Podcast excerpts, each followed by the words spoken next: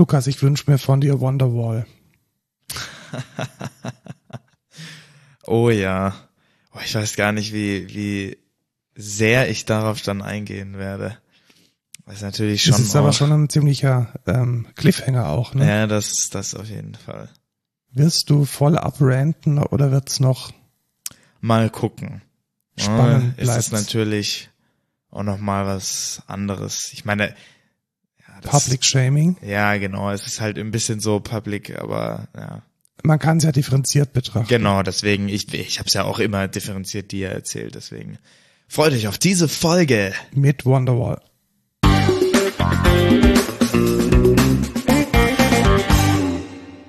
Hallo und willkommen zur 115. Folge Code Culture Podcast. Ich bin Lukas. Und ich bin Markus. Und wir arbeiten beide bei der Excentra Gruppe. Und ich bin dort CTO und du, Lukas, bist dort äh, DevOps Engineer. Und wir erzählen einmal alle zwei bis drei Wochen die neuesten News aus der Tech-Bubble garniert mit einem Thema der Woche, welches heute Developer werden sein wird einem Code der Woche und einem noch nicht näher bekannten No-Code der Woche. Bin ich mal gespannt, ob sie das noch füllt im Laufe der Show. Und wir beginnen wie immer mit dem Feedback und Rückblick. Ja. Ich wurde gedidos, Lukas. Wirklich? Ja, tatsächlich. Ich habe es okay. in Live verfolgt. Also meine, ich habe ja letztes Mal schon geschrieben, dass meine Band-Webseite opus-ire.com jetzt mit einem Backend von Directors und einem Frontend ins Welt implementiert ist. Und dann war das Ding irgendwann einfach offline und die Bandkollegen haben schon gesagt, äh, geht gerade nicht und sonst was. Und ich habe da mal in die Logs reingeschaut. Und tatsächlich, das Frontend, also der Node-Server, der hat wunderbar gemeldet, dass da ganz viele so WordPress-Exploits, äh, URLs durchprobiert wurden und ja. das halt in einer affig schnellen Geschwindigkeit. Und damit kam halt mein Serverline nicht mehr klar. Okay, krass. Also ich kenne das, also dieses Durchprobieren von den WordPress-Exploits, das sehe ich immer. Also egal wo, egal ob im Arbeitsumfeld oder, ja, aber normalerweise oder bleiben die Server dann beständig. Ne? Also ja, richtig. Also normalerweise, ja genau. Aber dieser Node-Server ist halt komplett und es war auch wirklich schnell. Also man konnte teilweise gar nicht mehr die, die Log-Datei richtig lesen und die 404 die sind nur so dahin geflogen, so megabyteweise durchs Terminal gerauscht. Okay, krass. Ähm, ja, war spannend, aber ich habe dann einfach den Server kurz gestoppt und dann hat es aufgehört, weil ich glaube, ein Retry hat jetzt nicht gemacht. Okay. Also als dann kein, keine Antwort mehr kam, ist das Botnetz dann weitergegangen. Äh, schade, ne? Ja, tatsächlich. Da bin ich wahrscheinlich ein bisschen mehr gewappnet, weil ich laufe auf Vercel was so ein Cloud-Hoster ist. Der hat so ein nices Free-Tier, wo man seine Webseite auch hosten kann. Und ja. Läuft die da dann auch in einem Container oder hast du da? Das weiß ich nicht. Das ist alles abstrahiert. Alles also abstrahiert. alles abstrakt. Ich sehe einfach nur eine UI, wo dann steht, okay, es gibt irgendwelche Logs. Ähm, und ja, mein Ding läuft halt irgendwie. Aber ja, bisher hatte ich da jetzt noch keine Probleme mit. Also was man halt machen kann, ist, dass man irgendwie so ein Akamai oder einen, ähm, wie heißt das Ding, das andere, da gibt's nochmal so ein Cloudflare davor stellt. Und das ist Ach, halt. Krass, Akamai. Da höre ich immer die, was mein nächstes Thema im Feedback und Rückblick ist, die Self-Hosted Guys reden da immer drüber. Weil Akamai gehört ja jetzt zu Linode. Ja. Also Akamai ist schon der ja, war, bevor Cloudflare irgendwie groß wurde, so der Standard CDN und ja. Dienstleister für so Shit. Aber ich sehe gerade, Vercel könnte tatsächlich auch eine Option für mich sein, zumindest fürs Frontend. Ja. Weil es gibt halt einen Svelte-Adapter. Ja, weißt du, warum sogar? Vercel ist quasi die Firma hinter SvelteKit. Ja, und dann ist es natürlich äh, doppelt gemoppelt ja. fein, ne? Obwohl, also Vercel unterstützt 34 Frameworks. Ja. da ist eigentlich fast jedes Frontend-Framework, was zur derzeitigen Zeit noch genutzt wird, mit dabei. Also äh, wenn du eins findest, dann sag mir Bescheid, was nicht funktioniert. Aber ja, äh, tatsächlich wird SvelteKit von Vercel gebackt. Ja, und das ist dann wahrscheinlich so wieder so eine Serverless-Geschichte wie, wie, wie Heroku und Co. Ja. Und was die dann wahrscheinlich im Hintergrund machen, ist egal. Hören die aufs Git oder wie ist da dann der? Ja, genau. Du, du verbindest da quasi dein Git-Repo mit und äh, sobald du dann, das ist dann so eine Integration, so eine App quasi im GitHub. Und sobald du einen Push machst, pusht er dann das Neueste auch zu Production. Und wenn du aber Changes auf nicht Production machen willst, dann musst du quasi einen Branch machen. Ja, das habe ich ja gerade auch eingerichtet. Also momentan ist es so, dass bei Main immer ein Docker-Container gebaut wird und dann wird ein Webhook getriggert gegen meinen Portainer und er holt sich dann latest einfach. Ja. Also wäre eigentlich gar kein großer Umstieg, außer halt, dass Vercel das dann für mich hosten würde. Und ich habe ja gerade sowieso Probleme mit meinem V-Server, dass der ein bisschen überlastet ist. Ja. Das liegt jetzt allerdings nicht an den zwei kleinen Node-Serverchen, ganz sicher. Sondern Ja, außer wenn sie Shit. werden. Außer wenn sie gedidost werden. Außer, ja, könnte ich mir tatsächlich überlegen. Ich mache mir da mal ein schönes To-Do. Vercel auschecken. Das mache ich natürlich mit Things. Ja, das wollte ich besten. gerade tatsächlich fragen. Th Things 3, oder? Things 3, ja. Ja. Ähm, Kostet aber sehr viel. kostet sehr viel, ist Und gibt's aber nur fürs Apple-Ökosystem. gibt nur, genau, gibt's nur fürs Apple-Ökosystem, gibt's auch nicht im Web oder so. Es ist eine Native-Applikation, aber eine un un unglaublich gute. Also die wird in Stuttgart, glaube ich, geschrieben von einer kleinen Softwarefirma und die machen das richtig, richtig gut. Also ich glaube, das ist so was User Experience betrifft, denke ich so der absolute Porsche unter den ähm, Apps, die es so im Productivity-Bereich gibt. Ja.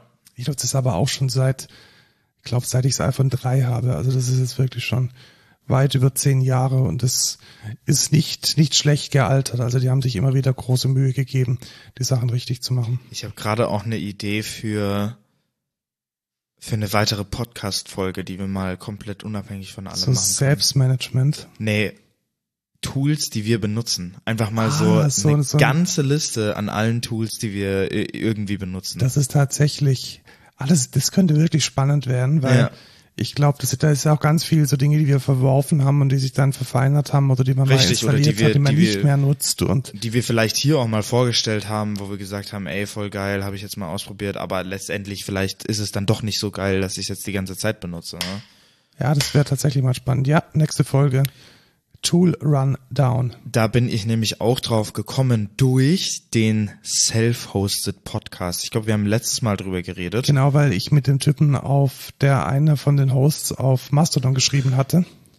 Und da habe ich doch mir mal gedacht, ey, ich kannte den gar nicht, da höre ich doch mal rein und ich bin echt gecatcht. Also ich bin tatsächlich, was natürlich sehr lustig ist, weil wir machen einen Podcast, aber ich bin tatsächlich kein Podcast-Hörer. Was?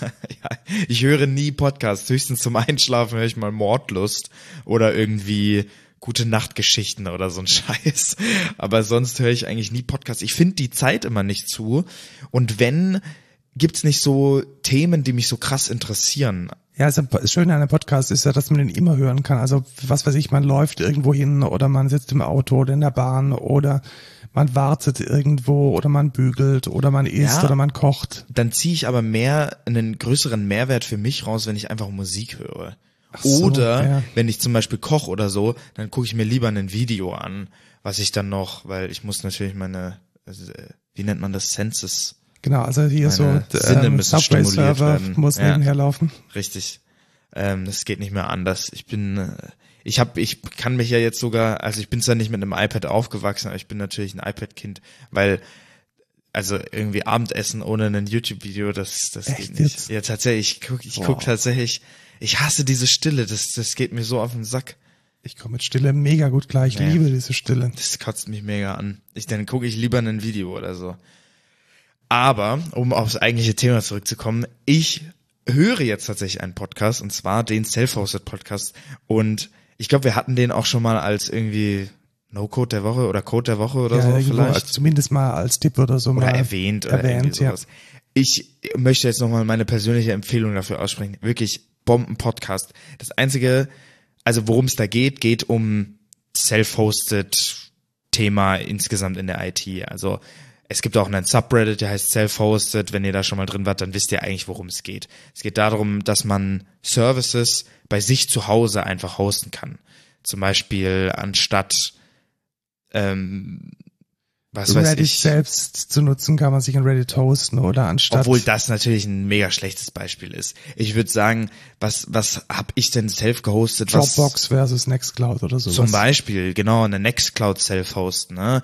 Nicht auf Cloud-Services von denen abhängig sein, von den Subscription-based Sachen äh, sich frei schlagen, dass man zum Beispiel auch sagt, ich habe jetzt zum Beispiel, ah, das könnte ich auch in den Stimmt, das sage ich, das fasse ich jetzt in dem Thema zusammen. Mega smart von mir. Ich habe nämlich meine ganzen Cloud-Fotos self-hosted gemacht.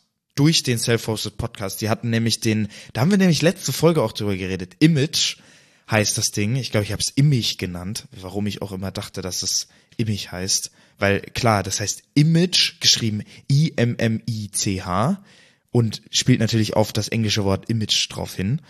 Und ähm, das ist quasi eine self-hosted Google Photos Alternative. Und die hatten den Macher von, von Image äh, als Gast im Podcast. Und dann habe ich mich doch mal dran gesetzt, habe mir das angeguckt und ich bin echt erstaunt. Also das Ding funktioniert echt super. Hast du da echt nicht Angst, dass da, also ich glaube, Fotos ist halt echt so was, da will ich nichts dem Zufall überlassen. Also dass Ja. da dann irgendwann mal der Docker-Container abraucht und ups, das Image ist weg, ich weiß ja nicht. Das verstehe ich, aber da kommen wir wahrscheinlich in der zukünftigen Podcast-Folge auch noch drauf. Ich habe erstens natürlich Backups ja, und zweitens bin ich fühle ich mich jetzt sicherer, weil ich meine, weil mir meine fucking Fotos gehören. Das musst du dir auch mal vorstellen, wie krass diese Governance von Google ist auf deine Fotos, wenn du Google Fotos benutzt. Du hast ja du hast ja keine Möglichkeit zu sehen, okay, was sind meine größten Fotos? Wie sind meine Fotos benannt? Wie sind die sortiert? Wie kann ich die noch verwalten? Wo leben die Fotos und so? Ich das ich finde das tatsächlich viel geiler, die jetzt self-hosted zu haben. Man muss dazu sagen, Image ist noch in einem Early Stage of Development. ne? Experimental steht auch überall dran. Und das ist natürlich auch eine, ich sag mal, Angst, die man haben kann. Aber wenn ich jetzt sag, boah, Image voll scheiße und irgendwie Development geht nicht mehr weiter, dann migriere ich halt. Ich weiß nicht, Ja, verstehe ich schon. Du hast ja auch ein iPhone. Wie funktioniert das denn mit dem iPhone Fotostream oder mit generell den Bildern, die du mit dem iPhone aufnimmst? äh, tatsächlich ziemlich geil. Es gibt eine iOS-App, es gibt auch eine Android-App von Image. Und die huckt sich in jedes Bild rein oder musst du die regelmäßig starten? Mm, Es gibt einen Background-Task, der quasi immer mal wieder läuft. Das ist halt dann periodisch. Da wird nicht jede Sekunde quasi das jetzt ähm, hochgeladen, sondern äh, ja, was weiß ich, jede Stunde wird einmal gecheckt, okay, gibt's neue Bilder und dann wird's halt hochgeladen. Und das funktioniert eigentlich echt gut. Also ich bin tatsächlich sehr erstaunt darüber, wie gut auch dieser Sync funktioniert, wie gut auch zum Beispiel, also ich habe auch jetzt endlich mal einen niceen Cleanup machen können, weil ich hatte auch zu viel Sachen in meiner iCloud und ich wollte nicht die Subscription davon ähm, kaufen. Und jetzt konnte ich auch mal alte Fotos löschen und ich habe sie trotzdem einfach auf meinem NAS drauf und in Image kann ich mir die halt mega gut angucken. Also das funktioniert echt super. Der, der unterscheidet dann auch, okay, welche Fotos sind in der Cloud nur hochgeladen, welche habe ich lokal, welche habe ich nur lokal und nicht in der Cloud hochgeladen. Und also ich bin echt erstaunt. Und um nochmal auf den anderen Punkt äh, wegen, okay, was passiert, wenn jetzt, oh, was weiß ich, der Docker-Container abraucht. Ich meine, klar, ich kann sie dann in dem Moment nicht direkt angucken. Ich glaube nicht, dass das so ein krasses Thema wäre, weil ich Also du hast sie dann gar nicht mehr in der iCloud. Du hast dann praktisch die iCloud off. ja, also ja, ich habe ältere Fotos habe ich noch in der iCloud, also so Sachen, die dann noch rumschweben und ich behalte mir die, ja, was weiß ich, die das letzte Jahr, die letzten zwei Jahre behalte ich mir trotzdem auf dem iPhone. Ja. So viel Storage nimmt's dann auch nicht weg auf dem iPhone direkt und dann kann ich trotzdem noch die lokale Galerie habe ich ja trotzdem, aber für historische Bilder kann ich halt ja in den Ja, Image verstehe. reingucken. Und selbst wenn ich dann sage, okay, das taugt mir nicht mehr, dann könnte ich auch sagen, okay, dann lade ich die Sachen halt wieder in irgendeinen Cloud-Service hoch, wenn ich will. Oder ich sage, ich migriere es auf Nextcloud Memories oder so. Oder auf PhotoPrism. Es gibt ja dann auch noch Alternativen im Self-Hosted Space. Und vor allem diese Dynamik finde ich auch so geil, weil ich kann dann sagen, ey, ähm, ich will das jetzt einfach nicht mehr darüber machen und dann kann ich das auch für mich entscheiden du willst gar nicht wissen, wie scheiße das ist, diese Fotos in Google Fotos zu haben. Du kannst, es gibt nicht mal die Möglichkeit, davon wegzumigrieren. Ja, ja? Google Fotos habe ich, also ich bin halt ein Kind von iCloud. Ich hatte damals noch, ähm, da hieß es noch gar nicht iCloud, da war es noch Mobile Me und auch da konnte man dann schon, das war, also Speicherplatz war damals noch ganz, ganz, ganz teuer. Da waren dann wirklich nur die letzten 14 Tage gesynkt zwischen ja. deinem Mac, damals iPads gab es noch nicht, und deinem äh, iPod Touch oder iPhone und ich bin da einfach irgendwie reingewachsen und ich habe halt tatsächlich wirklich auch schon von vom minus 15 Jahren irgendwelche Bilder in der iCloud Foto Fotogalerie, die echt gut auch zugreifbar sind. Also ich komme da, glaube ich, aus dieser Bubble nicht mehr raus und will es vielleicht auch gar Aber, nicht. Aber, und jetzt kommt der ja. Punkt, ähm, ich habe auch noch Bilder, die ich halt nachbearbeitet habe und die dann so eine Art fotografisches Galerie-Dings sind und die sind bei mir halt im Lightroom. Also ja. Also im neuen Lightroom von Adobe, auch in der Cloud. Das sind dann die Bilder, die ich mit der DSLR geschossen habe oder in den meisten Fällen hat es ein Kumpel gemacht und ich bin dann nur der Nachbearbeiter, weil ich bin ein guter Fotoretuschierer, aber ein wahnsinnig schlechter Fotograf. Und das sind so meine zwei Welten und ich bin damit eigentlich relativ zufrieden. Ich habe mit Google hätte ich wahrscheinlich Probleme, was Privatheit und so betrifft. Ja. Bei Apple, ja, ja, ich meine, da hat man auf jeden Fall mehr Trust. Aber was ich halt auch, boah, du hast ja, das wäre jetzt fast, ist das gegen dein Bildschirm gekommen? Ja. Ja, aber nichts passiert. Alles klar. Ähm, was ich da halt auch sagen muss, ist dieses, dieses eingeloggt sein ist halt echt krass. Wenn du dir vorstellst, ey, das sind deine, deine Momente, ne, deine privatesten Momente, Urlaube, Familie, und das ist komplett in der Hand von irgendeiner Firma, die zu jeder Zeitpunkt, zu jedem Zeitpunkt entscheiden kann, ich will dich einfach nicht mehr auf der Plattform haben.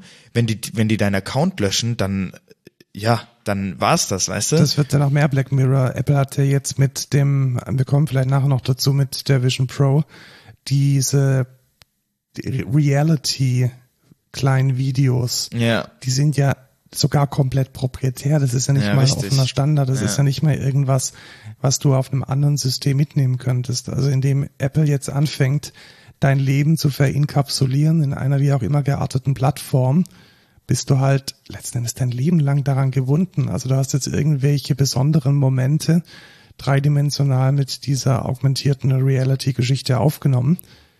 Dann willkommen. Ja. Das ist dann in der Plattform. Und ja, ich finde es einfach, also vor allem für sowas finde ich das dann schon ganz geil, die Files halt auch lokal zu haben. Warum ich den Need überhaupt hatte, auch von Google Fotos wegzukommen, ich meine, klar, dieses Privatsphäre-Ding ist natürlich auch eine Sache, aber wenn man nicht migrieren muss, dann will man das ja auch nicht machen. Ne? Es ist natürlich, es war schon ein Riesenaufwand auch, die ganzen Fotos zu exportieren, mir die dann in den Image rein zu migrieren, auch wenn es dann eine ganz coole CLI gibt, die das macht und dann die den Upload macht und migrieren von Dateien mit Metadaten und alles. Das geht schon eigentlich ganz gut. Es war trotzdem Arbeit natürlich, also das kann man nicht bestreiten. Jedoch musste ich auch von Google Fotos weg, weil die nämlich einen ganz großen Change in ihrer Datenpolicy gemacht haben. Es war nämlich immer so, dass Google gesagt hat, ey, solange du die, wenn du die Fotos uploadest und die quasi komprimierst, ne? also ja. quasi mit so einem Algorithmus von Google dann drüber laufen lässt, dann hast du unendlich Fotos drauf, die du da reinpacken kannst. Ne? Die zählen dann nicht zu deinem Google Drive Limit. Ja, da sagt Google halt, ich weiß gar nicht wann das war, vor einem halben Jahr oder so, nee, das machen wir jetzt nicht mehr so. Ähm, du bist jetzt gearscht. Du hast da irgendwie, was weiß ich, 100 Gigabyte an Daten drin, ähm, auch wenn die komprimiert sind. Jetzt sagen wir dir, das addet jetzt zu deinem Limit und dann war ich halt einfach mal schöne 25 Gigabyte über dem Limit ja. von Google.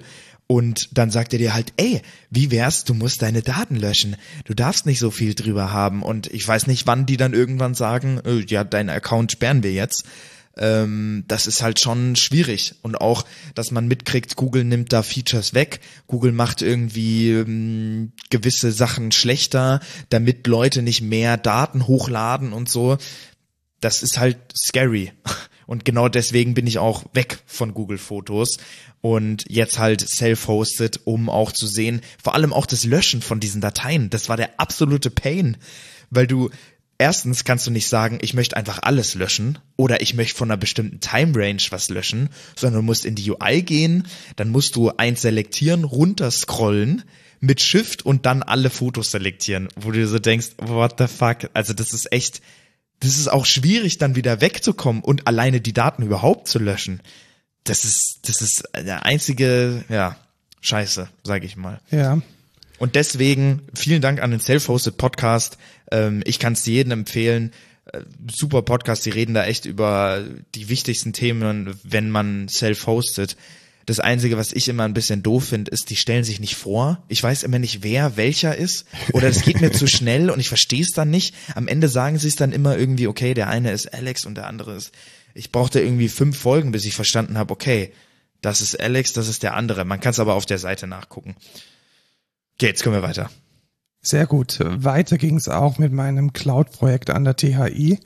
Wir haben, also die ist die Technische Hochschule in Ingolstadt, wo ich als Gastdozent dieses Jahr bei Cloud Engineering eine Container-as-a-Service-Plattform aufgebaut habe und ich muss echt sagen, das lief wirklich gut. Also Ja. die äh, Kollegen haben da wirklich gute, also die Studierenden oder Studenten, es waren tatsächlich alles Männer, haben da echt einen guten Job gemacht. Wir haben ein GitLab, wir haben ein Argo CD, wir haben ein lauffähiges Kubernetes, wir haben einen Sonar Cube, wir haben einen Dependency Track, wir haben funktionierende Builds innerhalb vom GitLab, wir haben eine schöne Landingpage und wir haben eine tolle Dokumentation und wir haben einen Harbor. Ja. Und die Demo, die wir letzte Woche dann gegeben haben, so als finale Projektabgabe, war echt gut. Also da bin ich schon sehr stolz auf die äh, Studenten. Die anderen Projekte, die mussten ganz viel PowerPoints zeigen und irgendwie sich ganz viel erklären. Und bei uns war es halt wirklich ein Durchrauschen durch die Features und die Dinge, die wir installierten gemacht haben. Das hat echt Spaß gemacht. Cool. Und ich freue mich jetzt auch, dass wir das in den nächsten, also ich will es jetzt, also natürlich jetzt, man kann es nicht kommerziell nutzen, das ist keine Frage, da, logisch, äh, aber für die nächsten Forschungsprojekte, also gerade so Projekte innerhalb der THI, Deployments von selbstgeschriebenen Anwendungen, das geht da jetzt super gut. Und das spart einem halt echt wahnsinnig viel Stress, weil man muss diesen ganzen Shit nicht einrichten, sondern man kann es direkt nutzen. Ja. Als du meintest auch Landingpage, habt ihr da irgendwas Bestimmtes genutzt oder? Ja, tatsächlich Landingpage haben wir gemacht. Das ist, glaube ich, ein eine React-App mit Tailwind, halt so ein Template. Ach so, okay, das heißt eine selbst entwickelte ja, Seite. Also okay. universphere.cloud, ich kann es dir auch nochmal kurz zeigen. Ähm, oder hier siehst du es mal. Also es ist schon, Boah, fancy. ja, ist schon nicht schlecht. Und äh, wenn man jetzt hier dann auf losgeht, das ist jetzt dann der Absprung in den Docosaurus. das ist okay. Und das ist dann ein Docusaurus, aber auch, wie ich finde, echt gut, also umfangreich und gut dokumentiert. Also wie komme ich da rein, wie, was ist der Deployment Workflow, äh, richtig gut gemacht. Also ich bin sehr zufrieden, muss ich sagen. So, wie kann ich einen Dependency Track machen, wie kann ich meine S-Bomb pushen. So, na, wie funktioniert der Kafka, den habe ich ganz vergessen. Also einen Kafka gibt's auch schon.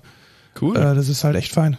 Also ich bin sehr zufrieden und da kann man jetzt, also so für den akademischen Need ist das jetzt echt so eine rundum sorglos THS, die man sich wirklich, ähm, ja, kann man stolz drauf sein.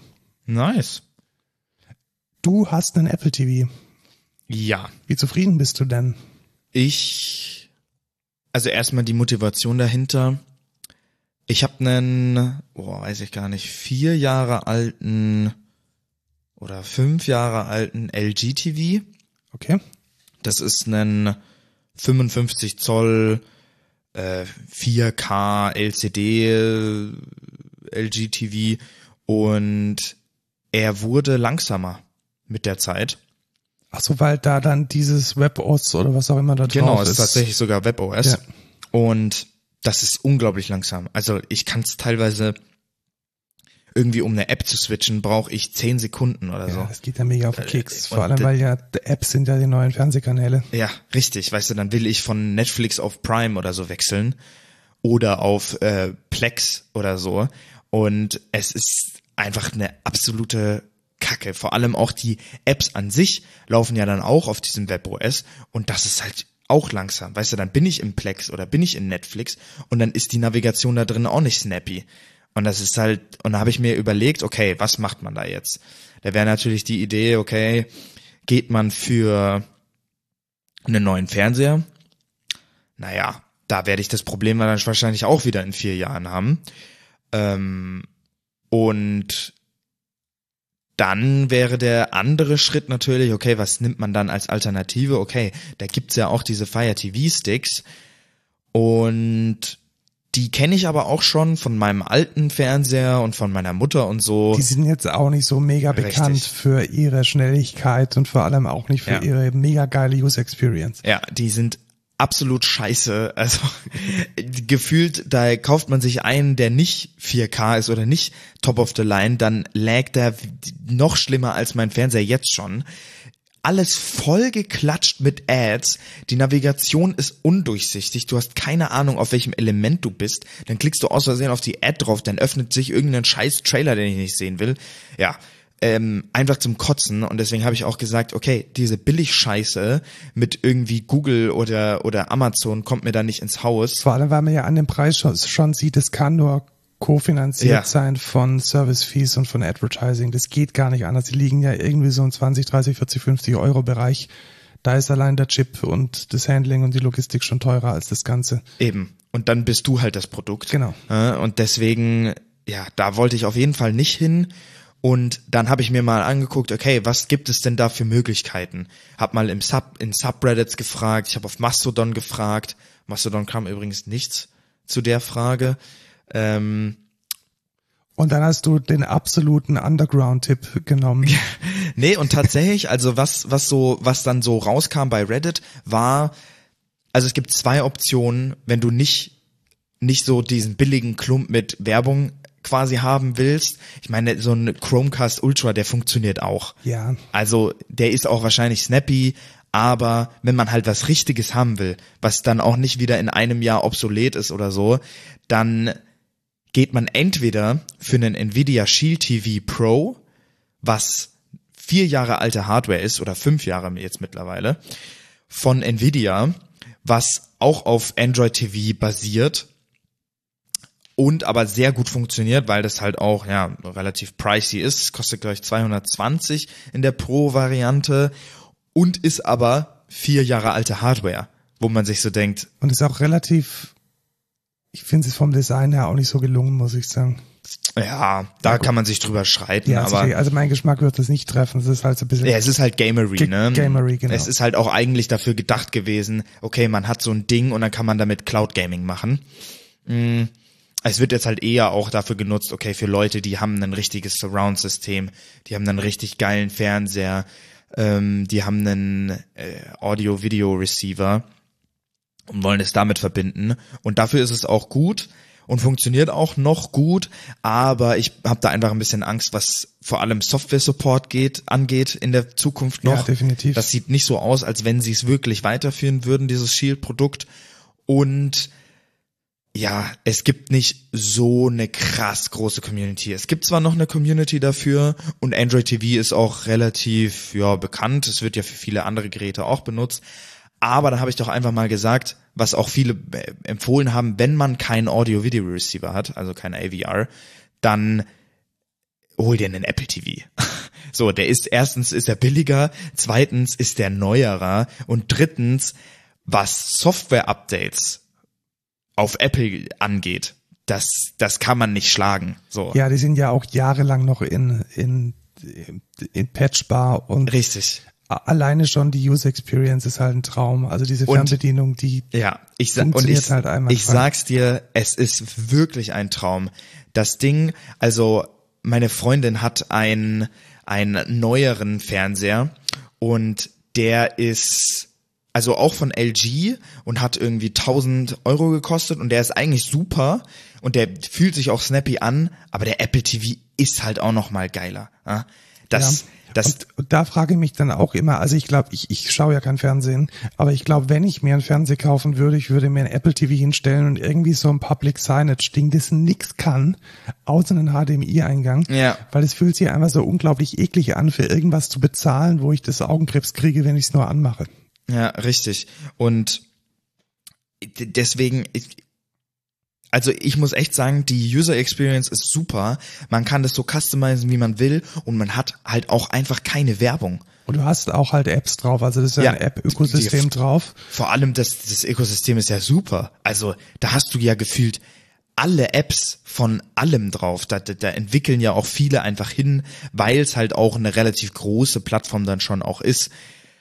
Und ja, wenn du eh eine, was weiß ich, iPad-App hast, dann ist der TV-OS nicht mehr so weit Genau, entfernt. es ist de facto ein Haken und mit diesen Universal Apps geht's natürlich wahnsinnig gut, das dann auch gleich für ein Apple TV zu publishen und natürlich lässt sich Netflix und Co. sich da nichts nehmen. Ganz im Gegensatz zu dem, was wir später in den News noch besprechen werden. Aber ich kann mir auch vorstellen, dass das Ja. die beste Art ist, Content zu sehen, wenn man sich für diesen Content interessiert. Ja, also ich bin, also ich spreche eine große Empfehlung dafür aus. Ich muss echt sagen, ich bin auch überrascht gewesen, wie gut es dann doch funktioniert und wo ich auch noch mal drauf eingehen will. Du hast ja dir mal Apple Arcade geholt, ne? Ja, und die ganzen Apple Arcade-Dinger gibt's halt auch auf dem Richtig. Und ich finde, da gibt's den Use Case tatsächlich. Wenn du keine Konsole hast, keine Partyspiele oder so, das ist ja, das ist ja das perfekte Gerät dafür. Du kannst da halt irgendwelche lustigen kleinen Spiele, zum Beispiel auch wenn du Kinder hast, könntest du die, die, die Sätze davor, da st- steckst einen Controller an, verbindest es mit Bluetooth deinen Xbox Controller und dann können die kleine lustige Spiele spielen, die im Apple Arcade Abo mit drin sind. Was ich zum Beispiel mit meiner Family schon ausgetestet habe, ist dieses Song Guessing-Spiel, was wir mal ausgetestet Genau, hatten was dann ja überhaupt keinen Sinn überhaupt gemacht hat dem nicht, genau und was überhaupt auch nicht funktioniert hat. Ähm, je, mittlerweile, sie haben es anscheinend verbessert. Es geht auch, dass man sich jetzt mit dem Handy verbindet und so. Und man kann aber auch Controller noch verbinden vor Ort. Das heißt, man muss nicht mal irgendwie jeder muss nicht mal ein Handy haben. Und es funktioniert echt gut. Und es ist ein lustiges kleines Game, was man einfach mal so, was weiß ich, für eine halbe Stunde spielen kann. Und es ist mega funny. Also wirklich eine Riesenempfehlung dafür kann ich sehr empfehlen. Ebenfalls noch ein, ein letzter Punkt, den ich nennen will. Ich bin jetzt nicht mehr abhängig von dem Fernseher, den ich kaufe. Ja? Das stimmt, das ist richtig. Ich bin ja jetzt bei LG, wenn ich mir dann Samsung hole, ist wieder alles anders. Da sind andere Apps drauf, das funktioniert anders. Und jetzt kann ich halt sagen, ist mir scheißegal. Ich nehme einfach mein Apple TV und das funktioniert einfach. Und das ist so, wie ich das erwarte. Und ja, und ich könnte mir auch einen TV holen, der nicht zehntausende smarte Features drin hat, sondern einfach ne, HDMI-Eingang und das Ding funktioniert. So. Und das ist halt schon, ich finde, das ist ein echter Mehrwert. Deswegen, ich spreche dafür auch nochmal eine Empfehlung aus. Ähm, super Teil. nice. Auch ein super Teil ist das Deutschland-Ticket. Ich habe es nämlich eins. Hast du deins auch noch? Ja, klar. Also ich benutze es tatsächlich auch relativ häufig. Also ich habe es jetzt, es hat sich einfach gelohnt. Also was war so die Überlegung dahinter? Ähm, wenn man sich wirklich so ein Bayern-Ticket für einen Tag einfach nur hin und zurück nach München inklusive den Öffis dort, dann bezahlst du ja 28 Euro oder so. Ja, ja. Und ich mache das schon zweimal im Monat mindestens. Ja, richtig. Und dann ist es ein absoluter No-Brainer. Und ich habe es jetzt tatsächlich auch schon zwei, dreimal im Monat gemacht.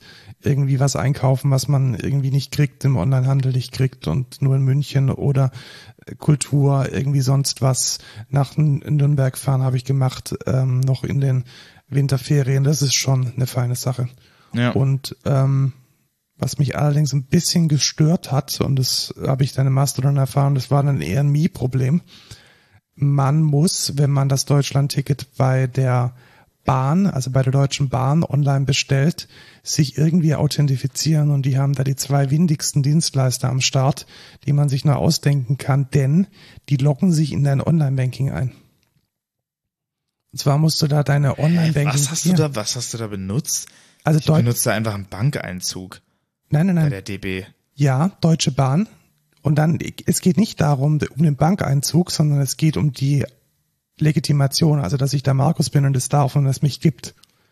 Und dafür haben die zwei Dienstleister oder drei, entweder Postident, wo dann irgendwie so Scheiße mit Kamera an und Personalausweis, oder, das kann ich dir dann auch nochmal kurz zeigen, ähm, oder ein Dienstleister, der dann ähnlich wie diese äh, Pay-Geschichten dein Online-Banking durchtunnelt und dich dann damit authentifiziert. Okay, what the fuck?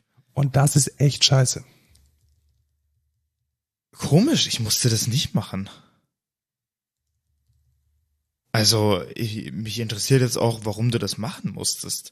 Weil ich glaube, ich konnte mir das Ja. einfach, ich habe ich hab halt schon ewig ein Bahnkonto, also bahn.de Konto. Kann auch sein, dass das, äh, dass ich da jetzt in eine, in eine Liste reingefallen bin oder es irgendwie ein, eine, eine, eine Sache gab. Also hier steht es auch nochmal bei heise.de.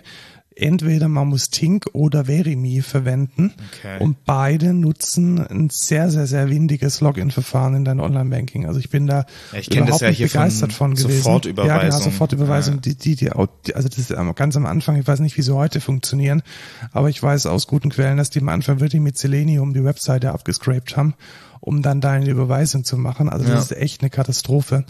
Und ähm, naja, also ich hab's jetzt, ich hab's tatsächlich gemacht. Ähm, auf Mastodon kam dann der Hinweis, ja, ich hätte es ja nicht bei der Deutschen Bahn bestellen müssen, sondern bei, ich hätte ja bei jedem Verkehrsbund dieses Ding kaufen ja, können. richtig. Da muss ich dann aber sagen, ich will es halt in der Bahn-App. Ja, richtig. Das ist für mich auch das absolute Killer-Feature. Also das direkt da drin zu haben und dann zu sagen, hier, ja, hier ist mein Deutschland-Ticket. weil ich halt am meisten auch mit der Bahn fahre. Also Ja. es ist ja jetzt nicht so, dass ich hier irgendwie mit irgendeinem Re- Regionalverbund fahre, der irgendwelche S-Bahnen betreibt, sondern das ist selbst bei der S-Bahn in München die DB selbst und das macht überhaupt keinen Sinn. Ja. Was auf jeden Fall auch bei der Bahn keinen Sinn macht, ist erstmal, also ich bin jedes Mal wieder, ich weiß nicht warum, aber ich reg mich jedes Mal wieder aufs Neue drüber Du warst auf. in Berlin, oder? Richtig, ich bin nämlich nach Berlin gefahren mit dem Zug War das nicht in der Streikperiode oder gerade so Direkt danach. umschifft? Ja gut, und vielleicht war das auch ein das Punkt. war sicherlich der Punkt, weil da Na, wahrscheinlich aber es ist einfach egal wann. Erstens, die streiken eh jeden scheiß Monat gefühlt. Zweitens ist es immer so, wenn ich fahre. Ich weiß nicht, ob ich einfach nur schlechtes Glück habe. Ich glaube es nicht. Immer wenn ich fahre, gibt es irgend, irgendein Scheißproblem. Entweder fällt der Zug komplett aus, der Zug hat 30 Minuten Verspätung, ein ICE muss vorfahren, Gleisstörung, keine Ahnung. Es ist immer wieder, ich weiß ja, ich nehme, ich, was ich immer so gerne als Vergleich nehme, ist dieses, stell dir mal vor, so wie die Deutsche Bahn fungiert, würde irgend, irgendeine andere Firma funktionieren. Also funktioniert ja gerade nicht. Ja, genau, aber stell dir das mal vor. Stell dir vor, ach so, sorry, die letzten fünf Autos, die sind leider nicht mehr da. Ja, kriegt halt keiner. Ne? Sorry, ist leider so. Müssen sie neu bestellen. Ja, müssen sie neu bestellen. Ja, sorry, äh, geht nicht. Ich meine, klar, das ist jetzt natürlich kein Vergleich, den man eigentlich ziehen kann. Ich, ich verstehe es trotzdem nicht. Das ist, ich zahle dafür jeden, jeden dritten Monat mehr Geld dafür, weil die die ganze Zeit auch die Preise anheben und der Service verbessert es nicht, verbessert sich nicht. Also gefühlt ist die Bahn schlechter geworden in den letzten sechs Jahren, in der ich die Bahn benutze, ich verstehe es einfach nicht. Das ist unglaublich. Der Nahverkehr hat so viel mehr Verspätungen, hier in Pfaffenhofen zumindest. Wir hatten ja einen Bewerber da, der hat es tatsächlich geschafft. Also der Zug von München nach Pfaffenhofen brauchte 25 Minuten und die Bahn hatte 32 Minuten Verspätung. Ja, wo du da auch so, und es war beide Male, wo er ja bei uns war. Ja. Weißt du, der war ja zweimal da, zweimal Verspätung um 30 bis eine Stunde, wo du so denkst, wie kann denn das sein? Das ist unfucking glaublich. So, aber ich fahre nach Berlin, dann muss ich, man kann sich ja auch nicht drauf verlassen, das regt mich so auf. Ich habe ja kein Auto. Äh? Ich habe kein Auto und ich muss mich auf die Öffis verlassen. Ich muss die Öffis nehmen. Wenn ich nach München fahren will, dann muss ich die Öffis nehmen. Wenn ich nach Nürnberg fahren will, dann muss ich die Öffis nehmen. Und ich muss zwei Stunden oder anderthalb Stunden vor mit einplanen, um nach München zu kommen, weil ich sonst nicht pünktlich da bin. Das ist doch dystopisch. Das kann doch nicht sein. Ja. Weil, oder? Stimmst du mir dazu? Absolut, absolut. Das ist, ich finde, das ist eine absolute Frechheit. Das, weißt du, dann fahre ich nach München und ich sag, ich sag mir, weil ich halt so vorsichtig bin, ja, okay, lieber zwei Stunden vorher am Bahnhof sein. Was passiert? Ja, Zug fällt aus. ja, sehr schön. Und dann hat der nächste Zug, den ich nehme, eine halbe Stunde Verspätung. Das heißt, ich habe schon an sich eine Stunde einfach nur mit nichts verbraucht. Ich stand Also, einfach nur am Bahnsteig. Nach München und dann mit dem ICE weiter. Richtig, der aber Plan? der Zug, genau, ich wollte von Pfaffenhofen nach München und Mhm. von München den ICE nach Berlin. Und dann musste ich schon zwei Stunden vorher am fucking Bahngleis in Pfaffenhofen sein, weil ich sonst nicht rechtzeitig da gewesen wäre. Ich wollte ja auch noch mal, was weiß ich, was dann wieder in München für Kacke ist mit Zügen und so. Und ja, ich hatte mal wieder recht. Dann sind wir in München, dann gab's da natürlich auch noch mal absolutes Chaos mit dem fucking ICE. Dann sind wir zehn Minuten vor Abfahrt. Ach so, ja, übrigens, der Zug fährt jetzt doch nicht auf eurem Gleis. Der fährt jetzt von Gleis 22, nicht 19. Gehen wir rüber zu Gleis 22, stehen hunderte Menschen vor diesem Zug, keiner steigt ein. Rede ich jemand an, meinen die, ja, das, ähm, wir wollen nach Düsseldorf. Das sollte eigentlich der, der Zug nach Düsseldorf sein. Und denke ich mir auch so, keiner hat irgendeinen Plan. Die Leute waren schon in dem Zug, wurden wieder rausgeschickt, weil der Zugführer nicht weiß, wo er jetzt hinfahren soll. Die absolute What the fuck einfach nur. Die die Leute wissen nicht, in welchen, äh, zu welchem Gleis, an welchem Zug, was jetzt passiert. Dann stehen wir davor, nochmal irgendwie sieben Minuten vergehen, dann updatet sich die Anzeige auf dem Zug, der Zug fährt jetzt also doch nach Berlin, also ist es unser Zug, steigen wir ein und stellen fest, unsere fucking Sitzplatzreservierungen sind einfach falsch. Mein Kumpel und ich saßen, also nicht zusammen am PC, aber in einem Call am PC und haben diese scheiß Sitzplätze reserviert. Wir sind nochmal dreimal, haben wir gesagt, okay, du hast 55, ich habe 57 und haben auf Buchen geklickt. Sind wir am Zug, mein Kumpel checkt das Ticket, 86. Ihr wart, ihr wart im richtigen Wagen. Achso, ihr wart dann nicht, also sie haben nicht funktioniert. Ja, die haben einfach, nachdem wir es gebucht haben, ihm einen anderen Sitzplatz gegeben. Ja, immerhin hatte die einen Sitzplatz, also. Ja, aber what the fuck?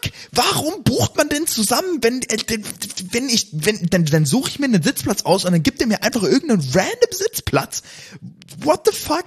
Und dann saßen wir, also zum Glück war es dann so, dass wir nach einer Stunde hat sich dann irgendwie eine weggesetzt, die übrigens gelogen hat, dass sie eine Reservierung hatte, weil sie hatte gar keine. Aber dann konnten wir es wieder so machen, dass er dann neben mir saß äh, für den Rest der Fahrt. Weil das ist ja dann auch kacke, weil warum fahren wir denn zusammen, wenn wir dann nicht nebeneinander sitzen können? Also ja, Ja, das ist schon doof. Also was, was man da machen muss, das habe ich auch schon gemerkt, du musst halt zusammen in einer Buchung das machen. richtig. Sonst checkt es die Bahn bei einer Umbuchung nicht, dass ihr zusammensitzen wollt. Das ist halt wirklich Facepalm, einfach nur absoluter absoluter Horrortrip. Also du warst gefühlt. dann irgendwann in Berlin. Richtig, ich war dann in Berlin. Warum war eigentlich? ich in Berlin? Sorry, ich wollte aber trotzdem ranten. Ähm, ich war in Berlin für ein Konzert und zwar von meinem absoluten Lieblingsartist Breakens. Und ja, es war richtig geil. Also wir waren im Airbnb, waren da quasi zwei Nächte und ähm, sind dann zu dem Breakens-Konzert gekommen und es war, es war wirklich geil. Bis auf, jetzt kommen wir zum, zum Cliffhanger vom Intro, bis auf der Voract. Das war Curtains. Ja. Und Ich habe es auf Reddit schon ein bisschen gelesen. Er hat ein bisschen underwhelmed, glaube ich. Ja, also es gab mehrere Posts auf Reddit zu seiner Perf in Anführungsstrichen Performance.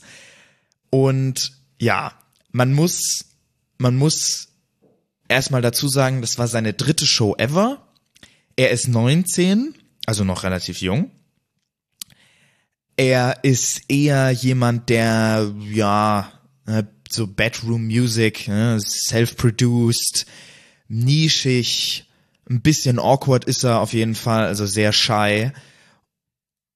Und ich glaube, er war high, aber es ist trotzdem keine Excuse für die Performance, die er da abgeliefert hat. Er wusste im Vorhinein, dass er bei Breakins spielt. Also das ist ein Riesenartist eigentlich. Die Halle war mit 600 Leuten komplett voll. Ähm, er, dass er da ja 30 Minuten auf jeden Fall performen muss. Ich meine, er hat ja dem Gig auch zugesagt. Es war jetzt nicht so, dass er jetzt gezwungen wurde, da aufzutreten. Und da hat er, naja, wie würdest du es denn beschreiben? Du hast es gesehen. Ich habe zumindest die, also warum nähere ich mich dieser Dinge? Ich stehe auch auf der Bühne und ähm, sich, ich finde, es ist nicht einfach auf der Bühne zu stehen. Jetzt kommen nee. wir vielleicht auch zur differenzierten Betrachtung. Und ich löse das Problem halt, indem ich mich besonders gut vorbereite. Also die Show durchplane, gewisse Dinge äh, vorbereite, mitbringe und das hat er offensichtlich nicht gemacht. Also er hat die Tracks, er hatte keinen Backing-Track, er hat die Tracks irgendwie abgespielt. Auf Soundcloud, Soundcloud oder YouTube. YouTube, er hatte keine Setlist, die in irgendeiner strukturierten Reihenfolge durchging. Er hat offensichtlich auch nicht die, die, die Hits gespielt. Nee, also er hat, glaube ich, zwei von seinen Top-Tracks gespielt oder so. Aber so die Sachen, wofür man ihn kennt, hat er dann auch nicht gespielt. Also, und er hatte halt keine Backing-Tracks, also er hat dann über das schon aufgenommene Gesangsmaterial der Original-Tracks drüber gesungen. Ja. Und drüber gesungen ist auch positiv ausgedrückt, wenn er denn mal überhaupt gesungen hat. Weil er kannte nicht, also ich bin fest davon überzeugt, er kannte nicht von einem Track die ganzen Lyrics. Der hat der hat drei Wörter gesagt, dann wusste er nicht mehr, wie es weitergeht. Bei jedem Track. Und genau das ist das Problem von diesen ganzen Bedroom Artists. Du hast den Begriff schon genannt. Ich finde, es ist eine, eine extrem spannende Geschichte, dass solche Leute mit offensichtlich Talent, also seine Tracks auf Spotify und ne, das möchte ich auch noch mal, also das möchte ich auch noch mal ne? sagen. Ich ich feiere seine Musik. Ne? Also ich war, ich das, da kommt auch der Fan aus mir raus. Ich war enttäuscht, ich habe Respekt verloren von dem Typen. Und genau das ist das Problem, dass durch die, also ich finde es schön, dass es eine, in gewisser Weise passierte eine Demokratisierung von, von dem, was früher wahnsinnig gegated war durch Plattenlabels und durch Managementfirmen und freischaffenden Managern. Aber man sieht jetzt hier halt auch, was dann passieren kann, wenn in dieser Indie-Bubble halt dann kein Manager da ist, der irgendwie sagt, hey, lass den Scheiß und mach das hier mal besser und hier ist der Coach und hier ist der Dude, der dir deine Backing-Tracks schraubt und hier ist der Tontechniker, der dir irgendwie einen Click-Track aufs Ohr gibt und hier ist deine Background-Band, sondern hey, ich stelle mich mal auf die Bühne, irgendjemand hat mich auf Insta angeschrieben, das ist halt nicht nachhaltig. Und ich glaube auch, und das ist die nächste Geschichte, dass diese ganzen, und da, da nehme ich wirklich auch große Acts mit rein. Wir hatten gestern im Auto gehört, Marina and the Diamonds. Ich finde allein schon auch deren Live-Auftritte nicht gut. Das sind alles Bands, die kommen aus einem, aus einem, wir haben da so ein Projektstudio, nehmen da mal ein paar ultra geile Songs auf, sind dann mega Indie, haben kein Label, haben kein Management und touren dann irgendwie von Club zu Club und liefern einfach nicht ab. Ja, obwohl ich da natürlich auch noch mal dazu sagen muss, es ist natürlich auch noch mal was anderes, wenn du halt eine Band bist. Ja, ja aber da gibt's andere Möglichkeiten zu verkacken. Also bei einer, klar, genau klar. bei einer Band. Aber weißt du, ich würde der dann, ich würde in jedem Fall einer Band auf jeden Fall mehr die Fehler drüber hinwegsehen, als jetzt jemand, der wirklich Sorry. Ja, wobei es dann, wenn es im Bereich Anxiety und und Shyness geht, dann ist es auch nochmal schlimmer. Klar, alleine, alleine auf, auf, der, Bühne, Bühne steht, ist es natürlich, ja. das kann ich ja wahrscheinlich mit am besten äh, nachvollziehen. Ich meine, ich hatte jetzt schon drei Auftritte alleine auf der Bühne und klar, das ist nicht ohne und ich habe mich da auch verhaspelt, ich habe mal Lyrics nicht richtig wiedergegeben, ich habe da mal ein bisschen verkackt, aber das ist ja, das steht ja in keiner Relation dazu, wie der Typ das da auf der Bühne gemacht hat. Das ist, also sorry, das, das geht nicht. Das ist doch auch respektlos gegenüber Breakins. Genau, und das ist es respektlos gegenüber dem Haupteck, der dich letzten Endes eingeladen hat und an dessen Tourbooking du dich ja dran klebst.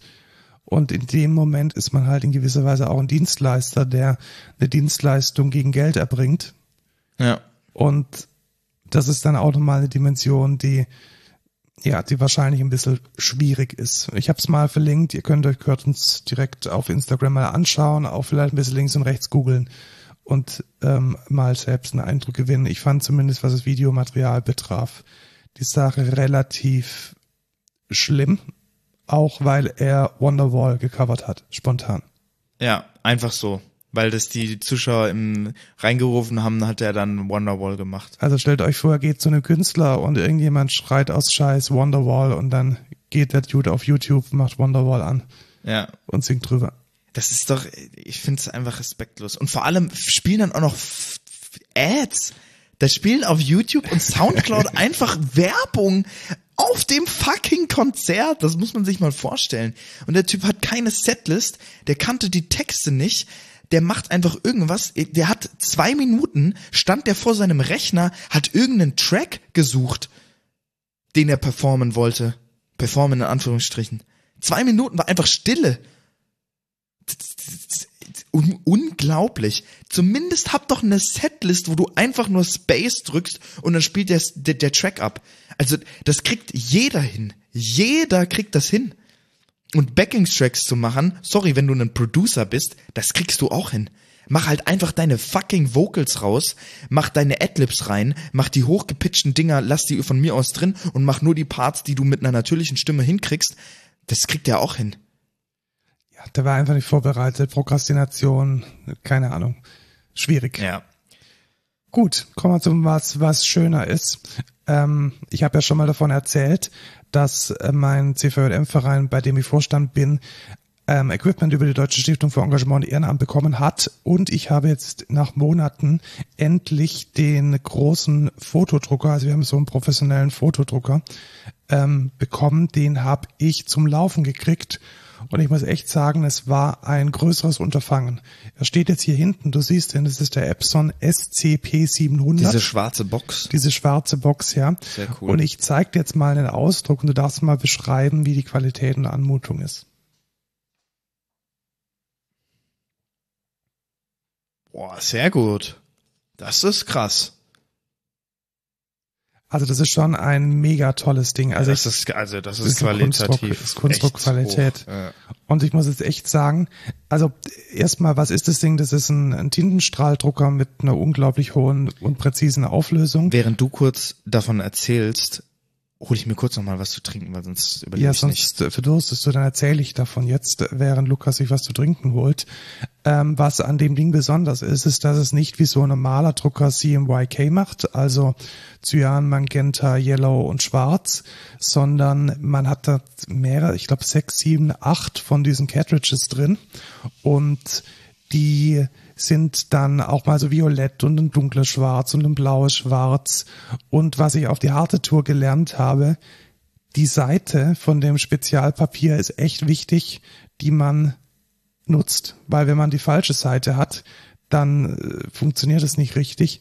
Und ich habe auch nicht gecheckt, dass in diesen Stapeln zwei Kartonblätter drin sind, die keinen anderen Sinn erfüllen, als dieses ganze Ding zu stabilisieren.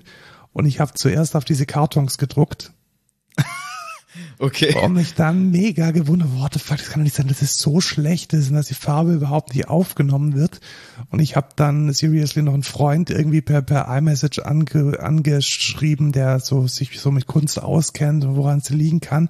Und er hat mich dann auf die Idee gebracht oder hat dann so im Scherz gesagt, ja, du hast ja hoffentlich nicht auf den Stabilisierungskarton gedruckt und dann so, ähm, äh, vielleicht doch. Und dann kam dieser Ausdruck raus und das Schöne ist, er druckt auch in A3. Und was das eigentliche Takeaway A3 ist. A3 ist klein, gell? Ja, A3 ist. Nee, groß. Groß, ist doppelt A5 so groß. ist klein, ja. ja, okay. Ja, cool. Hey, das geht? Ja. Und jetzt kommt der Takeaway.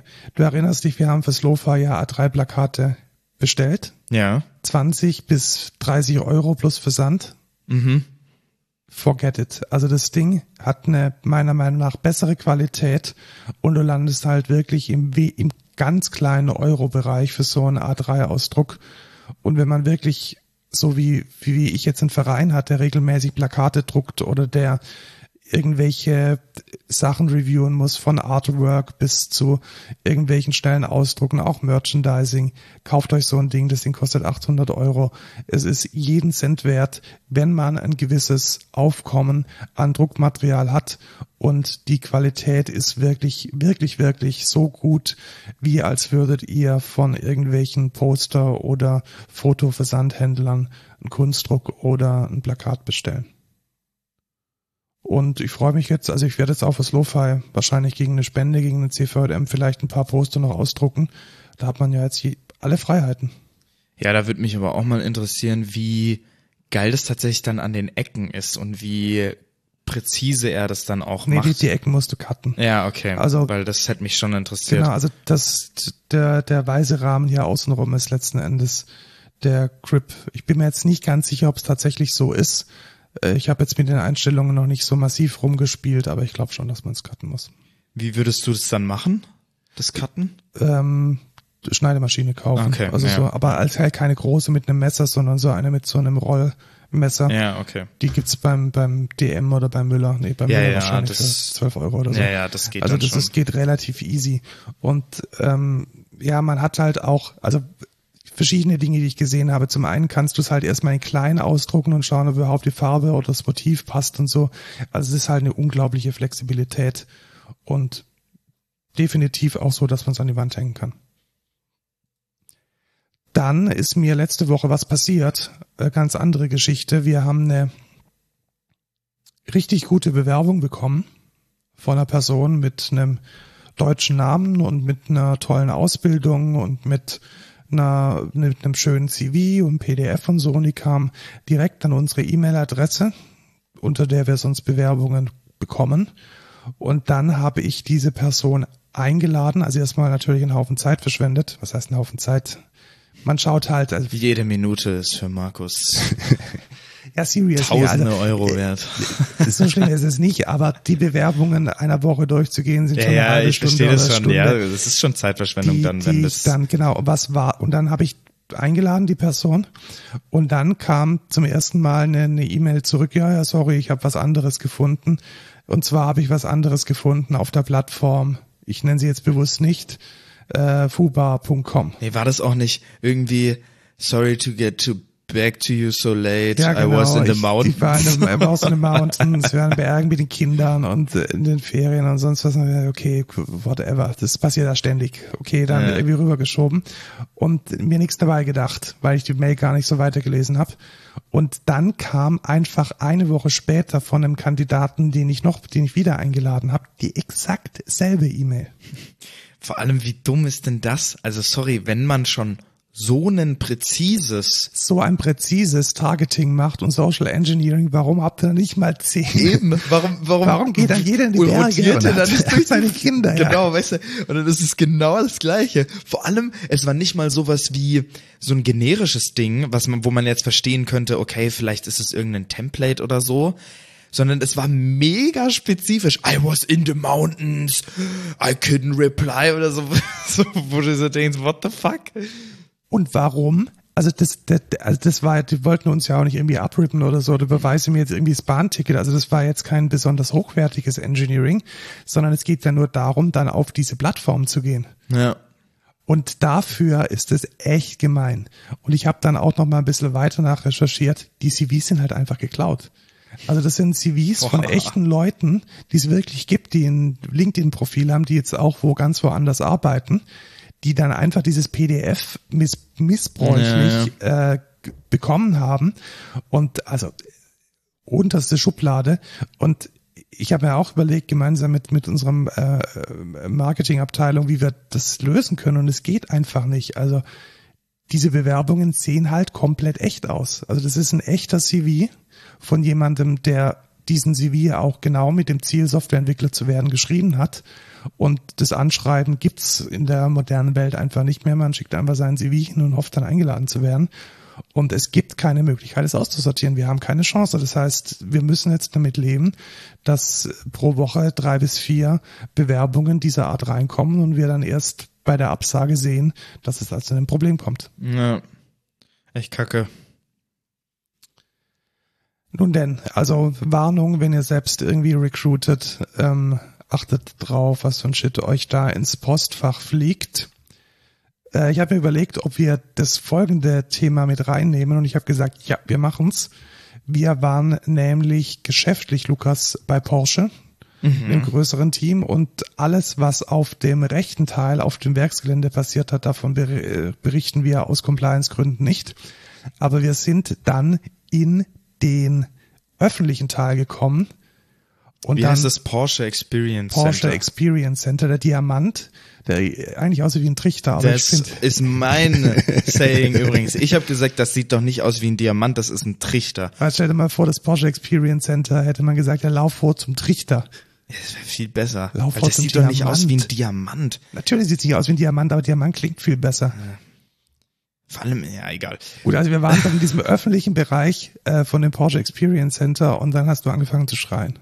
Ja, ich habe nicht angefangen zu schreien. Ich war nur, ich dachte mir so, ey, what the fuck, das ist ja echt krass, weil es gab da ein Event mit einem. Achso, wir waren übrigens in Leipzig, nicht in Stuttgart, muss man ja, dazu sagen. In ja, Leipzig, ja, in, Leipzig. in Leipzig. Da gab es anscheinend ein Event mit, darf ich das sagen? Klar, das darfst du, ist ja okay, ja. alles klar. Ja. Ähm, das gab ein Porsche-Event mit Honor, anscheinend gibt's da irgendeine Collab oder so, da wissen wir nichts genaueres zu, aber dort waren auch YouTuber eingeladen und wie ihr ja gehört habt, bin ich natürlich beim Essen immer auf auf YouTube und da gucke ich mir zum Beispiel auch mal Tech-Reviews über Handys an wie zum Beispiel von I Know Review, wenn ihr den kennt. Hat 500.000 Abonnenten, ist ein deutscher YouTuber, der macht so Tech-Reviews und den habe ich dort gesehen und da war ich natürlich so, what? Das ist, das ist schon cool, so eine, so eine so ein YouTuber zu sehen, die oder standen nicht? dann da einfach rum. Also ich kenne die ja alle nicht, aber es war, es war definitiv ein Presseevent in diesem öffentlichen Bereich da. Und was sie da gemacht haben, ist das Honor Magic V2 RSR anzuschauen. Und ich schaue jetzt hier gerade schon das erste Video an. Also offensichtlich ist auch das Embargo gefallen. Das heißt, die Videos sind schon draußen. Und es ist so ein foldable, ähm, so ein foldable Honor Telefon mit einfach Porsche Design gebrandet. Also ich ja. verstehe es nicht ganz. Und schau mal, die sind jetzt hier sogar in dem Café, wo wir einen Kaffee getrunken haben. Kacke. Ja, wir haben einfach noch ein bisschen länger Hätten wir einfach ne? gewartet, ja, aber das wäre, dann wären wir ja da rausgeworfen worden. Ach, keine Ahnung, was die da machen. Und dann, ja, natürlich, natürlich steht auch der neue Macan im Hintergrund, Macan Electric, feine Sache. Also schaut euch mal an, es gibt offensichtlich einen Porsche. Ähm, ja, aber ich fand's halt ganz cool. Ich glaube, Felix Bar war auch da, die ganzen Tech-YouTuber halt. Ähm, und ich fand das schon cool. Da war ich schon, dass ich den mal gesehen habe auch. Der sagt, äh, lustigerweise sagt er anstatt Röstzwiebel, Sagt er immer Röstzwiebel. Das ist halt schlimm, also sofort canceln hätte ich ja, gesagt.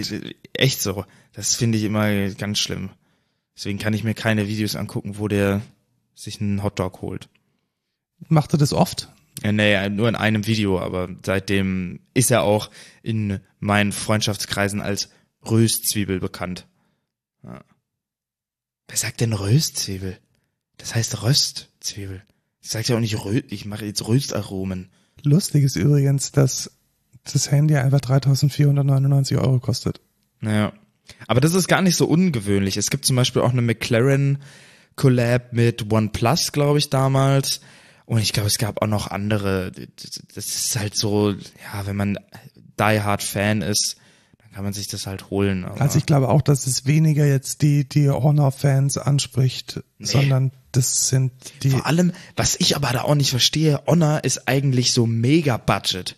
Also es gibt ja Huawei und Honor ist so eine Submarke das, von. Das, das hat mich auch ein bisschen irritiert. Also ich kenne Honor eher auch so aus dem, aus dem, wenn es halt billig sein soll, Richtig. Bereich. Und deswegen verstehe ich nicht, wie, warum Honor und nicht irgendwie, ja, keine Ahnung, dann nimmt halt irgendwie Samsung oder so. Weißt du, was ich tatsächlich glaube? Ich glaube, das ist ein, ein so ein Verhandlungsding. Also du kaufst dir praktisch ein, ein abartig teuren Porsche. Und dann kann der Dealer dir noch so ein Ding gratis dazugeben. So nach Ja. dem Motto, weißt du, wenn du halt irgendwie deine 300k ausgibst, dann kommt es auf die 1,5k Einkaufswert von diesem Handy auch nicht mehr an und da hast du irgendwie das Gefühl, du hast jetzt irgendwie 3500 Euro geschenkt bekommen. Ich nehme an, dass es eher so in diese Incentive-Richtung Ja. geht. Also gut, wie dem auch sei, äh, tolle Sache. Äh, wir haben einen Tech-YouTuber gesehen und ich schaue noch mal kurz, ob er draußen ist. Ja, ist er. Vor einem Tag, super, darf ich, dürfen wir sagen, der Porsche Macan Elektro, auch den könnt ihr euch mal anschauen. Das ist ein 100% elektrischer SUV von Porsche, der in Leipzig produziert wird. Wir haben uns jetzt auch jeweils einen geholt. Ja, also jeder in der Firma auch, ne? Ja. Ja. Aus äh, logischen Gründen war das ein Joke. Ne? Also möchte ich noch mal kurz anmerken. Ja, dann Ähm, eine, nee, zwei Dinge, die ich noch, wir äh, können wir könnten eigentlich die ganze Folge einfach nur Feedback und Rückblick machen. ey. ja, also Thema der Woche langt auf keinen Fall Nee. mehr. Das ist irgendwie Ja. durch. Wir sind jetzt schon bei einer Stunde und fünf. ähm, was ich, ähm, ich habe mir was gekauft, Lukas. Okay. Ja, ich hab's ja, ich hab's ja schon gekriegt. Was siehst du? Eine hölzerne Box mit Mikrofon. Zwei Mikrofone. Ähm, Und äh, es ist wirklich erstaunlich, dass diese diese kleine Mini-Holzbox wie viel wert ist. 1400 Euro. Ja. Ich habe mir zwei äh, KM 184 gekauft von Neumann, weil ich einfach keine Kompromisse mehr machen wollte beim Aufnehmen von Klavier und Orgel. Ich finde es halt, also was, was war der Anlass? Der konkrete Anlass ist der, dass ich jetzt ein Live-Musikvideo drehe mit meinem Piano-Solo-Projekt und man übt halt mega lange. Man bucht ein Studio, man bucht ein Klavier, man lässt einen Klavierstimmer kommen. Und es ist dann halt unglaublich scheiße, wenn man es dann aufnimmt und es klingt nicht gut. Und zwar nur deshalb, weil man irgendwie mit einem 200 Euro Mikro die Sachen abgenommen hat. Und deswegen habe ich mir jetzt so die Referenzmikrofone gekauft, die es auch schon seit ja, inzwischen fast schon 100 Jahren in genau dieser Form und Bauart gibt. Und die werden jetzt wahrscheinlich bis an mein Lebensende mich begleiten. Und damit werde ich jetzt ähm, aufnehmen. Das sind ein abgestimmtes Paar Kleinkondensatormikrofone und mit ja 1400 Euro schon die Referenzklasse, was äh, Mikrofone betrifft. Und ja, ich freue mich, dass ich die jetzt habe und damit jetzt guten Content machen kann. Ja, cool. Ähm, ich gebe auch noch ein paar Konzerte, aber die genauen Daten gebe ich dann im nächsten Podcast weiter, weil wir kommen jetzt zu den News. Endlich. Zwei ganz kurze. Jetzt habe ich mich tatsächlich gemutet, anstatt eine Bookmark zu setzen. Das Skandalös. ist ja peinlich. Äh, zwei ganz kurze äh, News. Fehlt da jetzt ein Stück von dem, was du gesagt hast? Nein, das kann ich ja. Ähm, Ach so, das ja, kann das ich ist ja nur. Software. Das ist ja nur Software. So. Ähm, die Erste My- News. MySQL-Datenbank, die kann jetzt JavaScript. Ja, da habe ich dir ganz empört, habe ich dir den den Link geschickt zu dem äh, zu den News. Das ist ja wirklich. Also ja, wir hatten ja auch einen einen kleinen Diskurs auf iMessage. Ich finde es wirklich. Geht's noch weiter? Irgendwas hat Ja, es geht weiter. Alles gut. das war irgendwie komisch. Ähm, ich finde es ein krankes Anti-Pattern.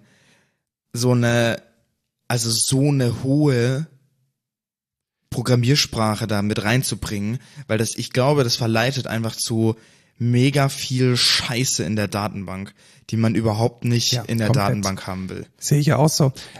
Allerdings sind Stored Procedures halt schon ein Ding in der Datenbank und ich kann mir ganz, ganz, ganz in ganz homöopathischen Dosen vorstellen, was für eine wa- was sinnvoll sein kann. Also gerade jetzt zum Beispiel irgendeine Distanz auszurechnen oder lass es irgendwie so, du hast eine Geospatial-Datenbank und möchtest da Distanzen pflegen und kannst Aber- die dann schnell mit mit JavaScript ausrechnen. Aber da alleine schon möchte ich direkt gegen argumentieren. Rechnen in JavaScript. ist halt genau, da, da kommt dann halt das nächste. Mit mit halt allen Caveats, die JavaScript so mitbringt, irgendwie, wow, null ist manchmal null und manchmal der leere String und manchmal die Zahl null. Ja, und, und dann hast nichts. du mega beschissene Rounding-Fehler, die übel schnell reinkommen in JavaScript, weil Berechnungen in JavaScript zu machen, ist, glaube ich, das fehlerproneste Ding überhaupt. Genau deswegen will man ja auch eigentlich alle Berechnungen im Backend machen, wo man richtig schön type-safe gut berechnen kann und so und nicht im JavaScript Frontend. Ja, weiß ich nicht. Ja, schwierig, ne? Ja, finde ich, äh, ja, finde ich schwierig. Kommen wir deswegen auch relativ schnell zu der nächsten schwierigen News. Wie fange ich an? Ist es offiziell? Ja, es ist offiziell. Es ist offiziell. Also, Das, ist ja, das steht ja auch drin. ja, genau. Es ist ein Inkubator-Fork von Cogito innerhalb der Apache Foundation Du aufgetaucht. Cogito? Genau, ich meine Cogito. Ein Inkubator-Fork von Cogito. Und wenn man in den, in den Entwickler-Chat reingeht, in den Zulip, dann sieht man auch und hört man auch, dass Cogito Red Hat verlassen wird, beziehungsweise die gesamte Key-Initiative Knowledge is Everything wird Red Hat, Red Hat offensichtlich verlassen und ist jetzt unter dem Dach von Apache angesiedelt. Weiß man warum? Das ist wirklich eine gute Frage. Es, Im Chat wurde ich nicht schlau draus. Also es, das erste, was ja passiert ist, ist, dass der Lead-Entwickler von diesem ähm, von diesem Tool, welches diese ganzen mathematischen Dinge macht, ich habe den Namen vergessen. Ähm, weißt du, was ich meine? Nee, leider nicht. Da gibt's ja dieses Tool, was so Knappsackprobleme und so Geschichten, Optaplanner. Genau. Ah ja, ach so, ja. Ja, das wurde ja geforkt, nicht unter dem Namen von, äh, nicht unter dem Namen von ähm, Red Hat, auch nicht unter dem Key-Namen, sondern mit einer äh, mit einer privaten Initiative von dem Entwickler. Das ist sozusagen das erste, was rausgegangen ist. Und warum jetzt Cogito und damit auch, und das ist eigentlich viel wichtiger, Jules und JBPM, also die einzige noch verbliebene Open Source Process Engine, warum die jetzt auch da äh, rausgehen, das kann ich mir eigentlich nur mit Budgetkürzungen klären. Also ich hätte jetzt gesagt, Reddit möchte das nicht mehr strategisch unterstützen. Die Leute sind abgezogen worden davon und deswegen geht's jetzt in die Open Source Entwicklung. Ob das gut oder schlecht ist, ich weiß es nicht. Also ich glaube, unter Apache gibt's viel mehr Freiheiten. Ja. Also es wird dann wirklich, also das ist dann Open Source, Open Source, da haben wir da nichts, keine kommerziellen Interessen mehr dahinter, aber halt wahrscheinlich auch kein Budget. Ja, aber ich sehe auch, ja, positiv und negativ den, den Change. Ich bin immer, also Red Hat ist jetzt auch nicht die allerbeste Bude, was Open Und Source auch was und, Beständigkeit vor allem ja, betrifft. und Also Free for Community und so muss man sich die ganze CentOS Geschichte und Red Hat Linux angucken. Ähm, da gibt's schon eine nicht ganz so gute Past.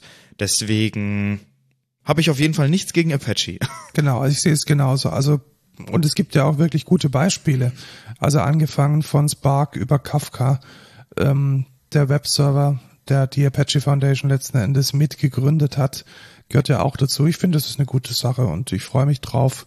Es ist, glaube ich, nicht so ganz verquert und durchorganisiert wie die Eclipse Foundation, wo ganz viele Prozesse irgendwie dranhängen.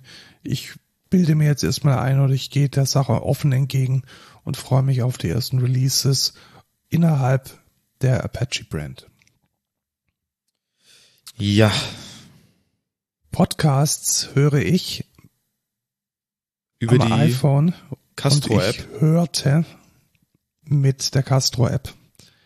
Wir hatten das Thema ja schon mal, dass Castro im November oder Dezember letzten Jahres down ging, weil der Backend-Server irgendwie kaputt war und es hat die irgendwie drei Tage gebraucht, um das überhaupt mal irgendwie zu zu melden, also irgendwie überhaupt mal auf Twitter sich zu äußern und zu sagen, hey, wir haben da ein Problem. Und weißt du, was jetzt passiert ist? Die hatten ihre Domain verloren. Nein. Doch, die hatten Oh mein Gott. auf den ersten ersten ihre Domain verloren. Sie hatten das dann maskiert so ein bisschen.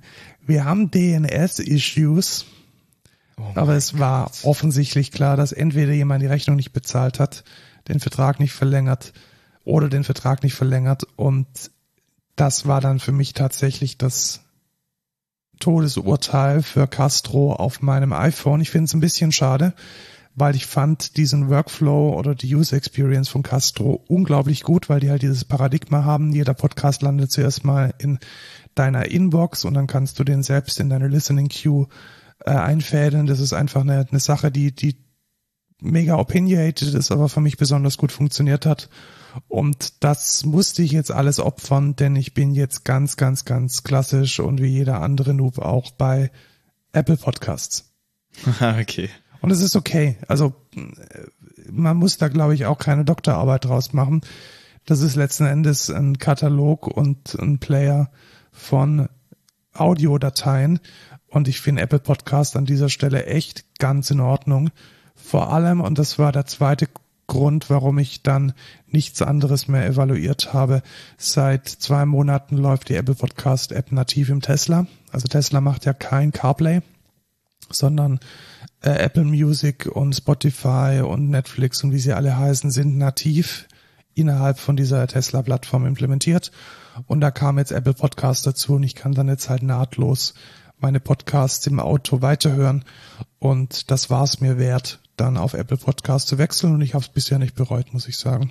Ich habe das Abo von Castro gekündigt und die können jetzt gern noch so viele Böcke schießen, wie sie wollen und so kaputt gehen, wie sie wollen.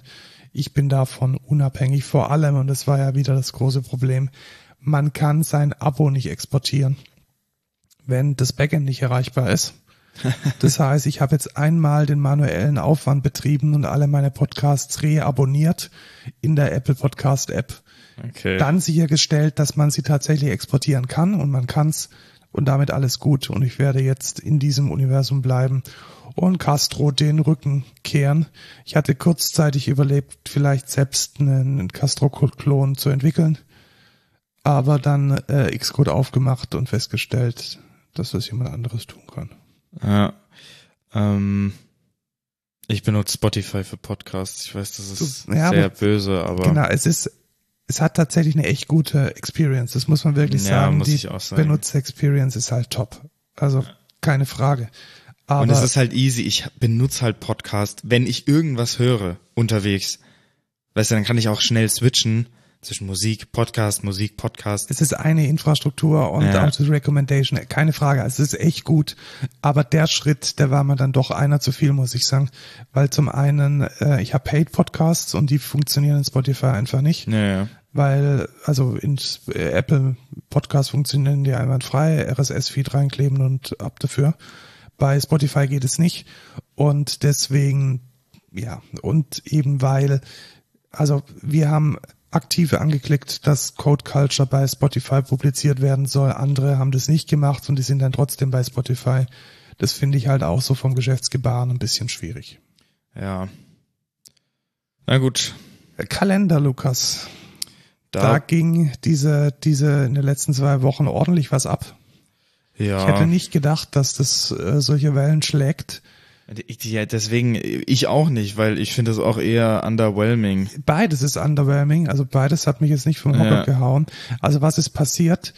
Ähm, die zwei größten Indie-Player im Bereich Productivity Apps, nämlich Hey, also namentlich äh, 37 Signals und Notion, haben jeweils eine Kalender-App rausgehauen und wollen damit jetzt neue Services anbieten. Also keine Frage, das wird bestimmt zu einem Zeitpunkt X entweder das Abo teurer machen oder als ein separater Service verkauft werden. Und ich habe auch das Gefühl, dass es ein bisschen ein Wettrennen unter den beiden war und dass deswegen keine der beiden Applikationen wirklich gut und fertig ist. Was hat Hey rausgebracht? Hey hat einen Kalender rausgebracht, der ist in die Desktop-App integriert in die Hey-App unter iPad und iPhone ist es eine separate App. Und was das besonders auszeichnet, diese Hey-Kalender-Geschichte, ist, dass es eine andere User Experience hat, als man es gewohnt ist. Es gibt nur eine Wochenansicht und eine Tagesansicht. Der größte Unterschied ist, dass die Tagesansicht von links nach rechts geht. Also der Tag wächst praktisch von links nach rechts und geht dann auch direkt über in den nächsten Tag. Also die Nacht ist sozusagen kein Zeilenumbruch, sondern es ist ein kontinuierliches Wandern von links nach rechts, was ich relativ gut finde, muss ich sagen. Also das ist ja so, wie die Realität auch ist. Du kannst ja auch Nachtstermine haben oder du kannst nachts Dinge tun und im Standardfall ist die Nacht einfach zusammengeklappt und wenn man da einen Termin hat, ist die offen. Ja. Und was ich auch relativ cool fand, ist, dass man einen eingebauten Habit-Tracker hat. Also wenn man jetzt trainieren möchte oder meditieren oder irgendwas, was man regelmäßig tun möchte, dann kann man das damit tracken und man kann Tagen einen Namen geben. Das fand ich so am Anfang so mega esoterisch. Warum will ich einem Tag einen Namen geben? Aber eigentlich funktioniert unser Gehirn so. Okay. Also ich meins schon, also irgendwie so, der, das ist nicht der Sonntag, sondern das ist der Sonntag, wo ich mein Musikvideo aufnehme. Okay. Und dann hat der Tag so den Namen Musikvideo. Und ein paar Dinge haben die da in dieser User Experience schon ein bisschen, ja, neu gedacht, fand ich ganz gut. Also lohnt sich wirklich mal anzuschauen, auch mal die Screenshots anzuschauen. Allein das ist schon ein bisschen inspirierend. Aber was halt gar nicht geht, ist die fehlende Integration in Third-Party-Kalender. Also ich kann und werde natürlich nicht meinen iCloud-Kalender ähm, obsolet machen und mich dann auf eine neue Plattform stürzen. Man kann den iCloud-Kalender einbauen und weißt du wie? Wie? Indem man ihn komplett öffentlich macht. Wow. Also die haben die ganze Authentifizierung einfach komplett nicht implementiert, sondern die wollen halt einen öffentlichen iCal-Link, der ohne Benutzername und ohne Passwort auskommt. Klammer auf, was mit Auth 2 auch implementiert und gelöst sein hätte können, mhm. aber machen die nicht. Das heißt, du musst sowohl um dein Google, deine iCloud und dein Nextcloud anzubinden, einen öffentlichen Link generieren und das möchte ich einfach nicht. Also ich möchte meinen ja, Kalender klar. nicht öffentlich ins Internet stellen. Klar, da ist irgendwo noch ein Hashcode drin, aber wer die URL hat, kann dann meine Termine einsehen und das möchte ich einfach nicht. Ja. Und ich darf es auch gar nicht für die Excentra. Ich kann ja nicht meinen Excentra-Kalender öffentlich machen. Forget it. Ja, also ja, absolut jenseits jeglicher Diskussion. Ja, also ich werde es nicht benutzen. Ja, also ich habe es jetzt erstmal auch abgeschrieben und werde vielleicht mal in einem Jahr nochmal reinschauen und das gleiche auch mit Notion. Also ich fand es mit Notion relativ interessant zu sagen, ja, oft ist es ja so, dass man vielleicht Meeting Notes zu einem Termin hat oder dass man gewisse Terminpläne als Gantt, als Tabelle, you name it. Also es gibt ja schon so ein paar Dinge, die man sich jetzt gut vorstellen kann, wie es Notion integriert und wie integriert es der Notion Kalender? Gar nicht. es ist eine separate App und es ist letzten Endes ein Skin für Google Calendar. Wow. Das heißt, man kann nur Google Calendar verwenden und man, Was? ja, wie scheiße. Ja, Hä? Absoluter Quatsch. Es das gibt ja gar keinen Sinn. Warum bringt man das so raus? Ich verstehe es auch nicht. Also was sich der Product Manager hierbei gedacht hat, absolut keine Ahnung. Es ist, du, also es ist eine separate App, die erstmal nichts mit Notion zu tun hat. Du loggst dich mit deinem Google Account ein, gibst dann deinen Kalender frei für Notion und dann wird dir da dein Google Kalender angezeigt. What the fuck? Und nur dein Google-Kalender. Also da kannst du nicht mal öffentliche iCal-Links mit reinkleben. Das funktioniert nur mit der Google API. What the fuck? Und dann kann man einzelnen Terminen als Link ein Notion-Dokument reinpacken. Das ist das Einzige, was gerade funktioniert. Und das wiederum kann ich, mache ich jetzt schon. Also natürlich mache ich jetzt schon irgendwelche ja. Nextcloud, irgendwie, also totale Katastrophe. Ich verstehe es wirklich nicht, warum die zwei Produkte mit diesem sehr, sehr, sehr, sehr zweifelhaften Reifegrad auf den Markt geworfen wurden. Schaut's euch mal an. Ich bin nicht überzeugt. Ja, ich auch nicht. Aber weißt du, von was ich überzeugt bin? Von was denn? Von, Tinder. Auf der Arbeit. Ach so, oh mein Gott, jetzt check ich's. Ja, ähm, vielleicht möchtest du dieses Statement nicht einfach so stehen lassen. Genau, denn äh, Slack, der Workchat, hat ein neues Feature eingeführt. Also man hat ja oft das Problem, äh, man ist zwei Tage in Leipzig und dann ist man auf der Heimfahrt und dann hat man 576 ungelesene Nachrichten in Slack und man muss als CTO eigentlich catch-upen. Und momentan klicke ich dann halt von ungelesenem Channel zu ungelesenem Channel und lese mich da halt durch. Und das neue Feature von Slack ist jetzt, dass man die Schnellsichtung hat. Das heißt, man bekommt jeden Channel präsentiert, man kann ihn dann sofort als gelesen markieren oder ihn als unread stehen lassen. Und das finde ich Mhm. mega, mega spannend. Also ich glaube, es ist ein Rolling Upgrade, weil ich hab's bei der Excentra, aber noch nicht bei meinen Non-Profit Slacks. Und das ist richtig gut. Also weißt du, du gehst dann wirklich so, irgendeiner wünscht dir einen guten Ge Geburtstag, so scheiß drauf, so red. Dann Wow, so gehst du im mit deinen Verein Kollegen natürlich, aus, unter ey, den Kollegen wow. ist es natürlich was ganz was anderes da. Oder irgendwie ein Katzenbild so rechts und dann aber hey, da ist irgendwie ein offenes Ding, Bild gefällt, musst irgendwie was tun, Frage beantworten, kannst du unread lassen. Und du bist dann da so irgendwo zwischen Tür und Angel, irgendwie so beim Tesla Supercharger und lädst irgendwie so deinen Scheiß auf und wenn du dann an dein Notebook gehst, dann sind halt nur noch die Dinge ungelesen, die tatsächlich ein Call to Action sind. Und das fand ich richtig gut. Das ist eigentlich echt ganz cool. Wie, wie öffnet man das? Ja, das ist oben so eine Kachel. Also du kommst, du loggst dich ein und dann gibt's da so ein Unread. Ketchup, ah, genau. Da habe ich noch nie drauf geklickt. Ja, da musst du mal draufklicken. Und dann kommt's aber auch nochmal drauf an, in welcher, die machen so Rolling Up, äh, Upgrades, also so Schritt für Schritt.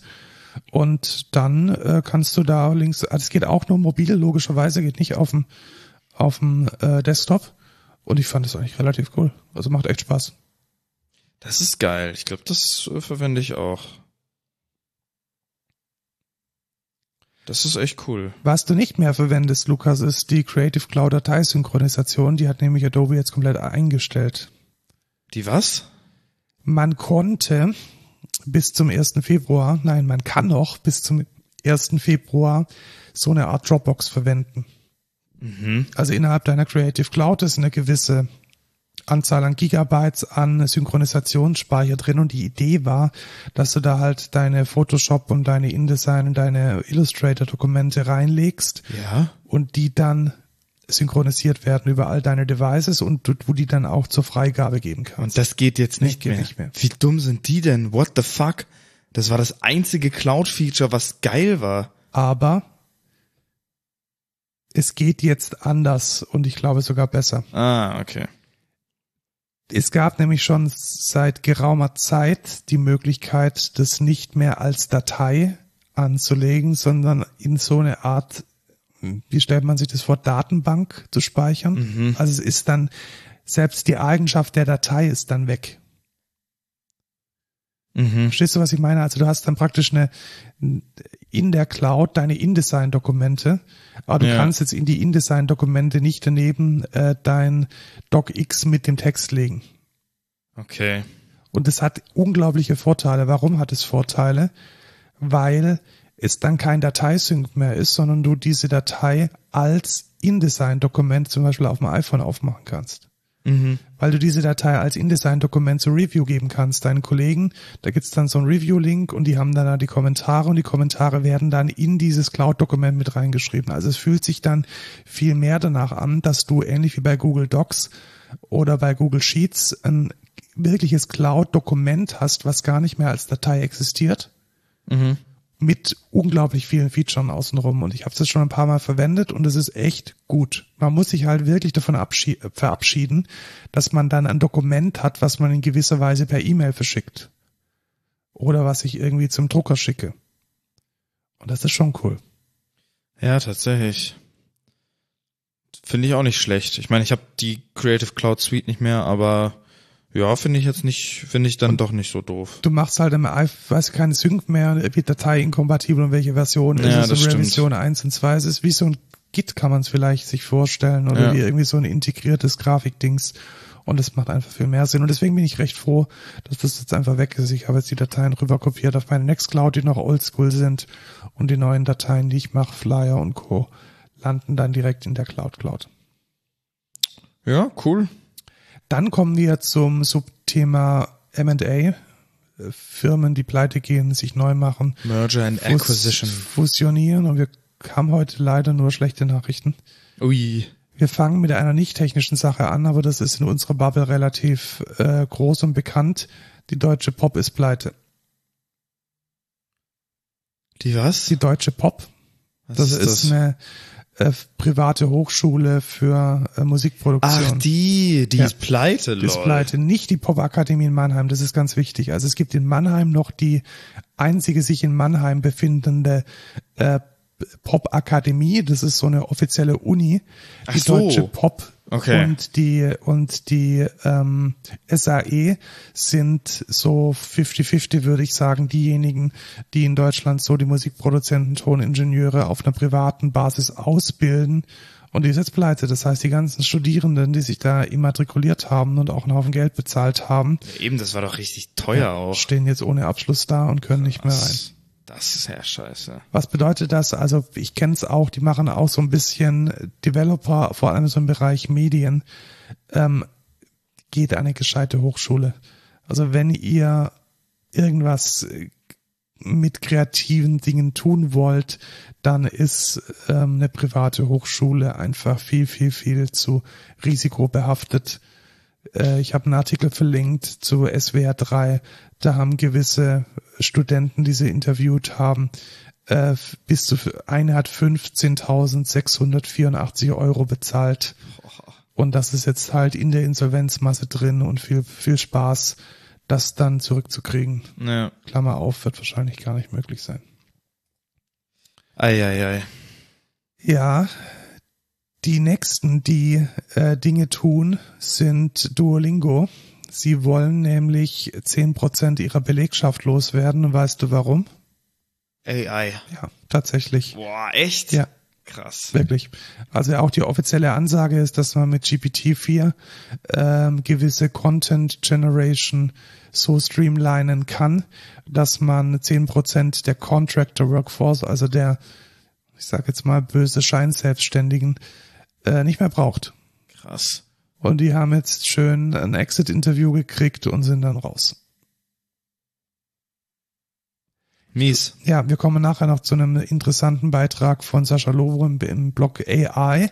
Bis dahin aber nochmal zum nächsten ähm, M&A-Thema. Artifact ist tot.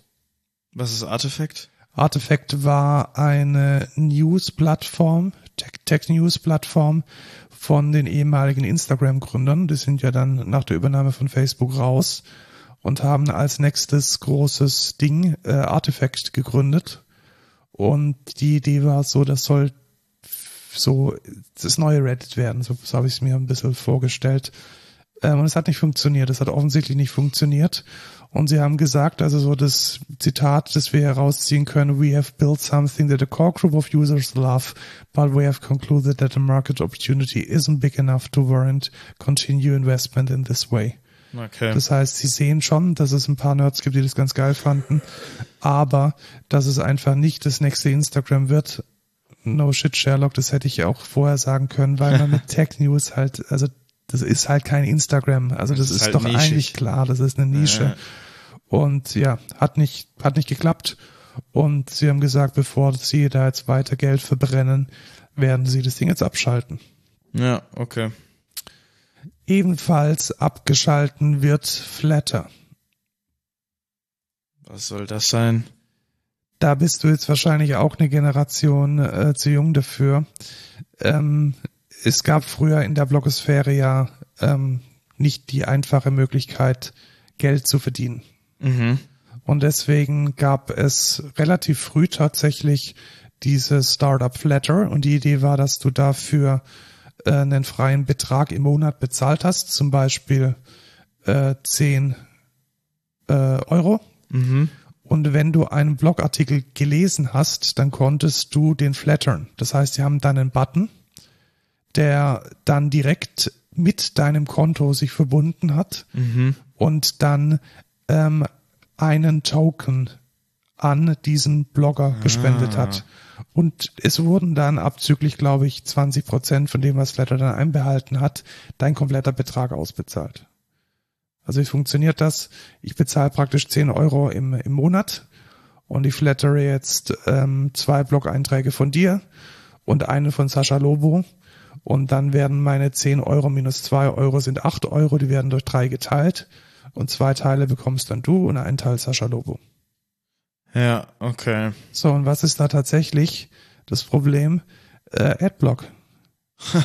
ja, literally Adblock. Also sie haben Okay. gesagt, die Plattform hat halt nicht mehr gescheit funktioniert, weil die ganzen Adblocker äh, Flatter als ähm, Third Party wegblocken. Okay, krass. Und das ist natürlich echt scheiße, weil, also klar, ich, ich können wir jetzt schon vorstellen, man hätte da vielleicht also mit Server-Side API und sowas machen, aber wer macht es schon? Also wenn du da so einen WordPress-Block hast, dann klebst du halt diesen Button rein und gut ist. Und das hat nicht funktioniert und nach 14 Jahren haben die dann jetzt den Stecker gezogen. Und also ich hatte es tatsächlich auch aktiv eine Zeit lang verwendet. Und ähm, also nicht um Geld zu verdienen, sondern um Geld zu geben. Und ja, finde ich relativ schade, dass die gut, also es ist eine gute Idee, also machen wir uns nichts vor. Ich glaube, das ist eine feine Sache. Du hast auch so das Gefühl, dass dein Geld komplett irgendwie zu den Artists oder zu den Content Creators geht, die du unterstützen möchtest. Aber es hat halt offensichtlich jetzt nicht mehr den Zeitgeist getroffen.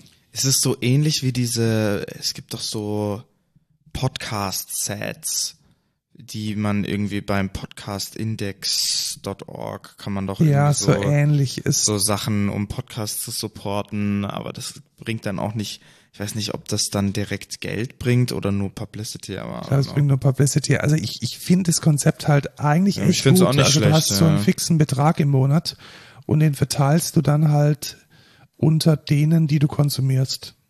Ja. Und zwar immer content-spezifisch. Ich fand die Idee echt gut.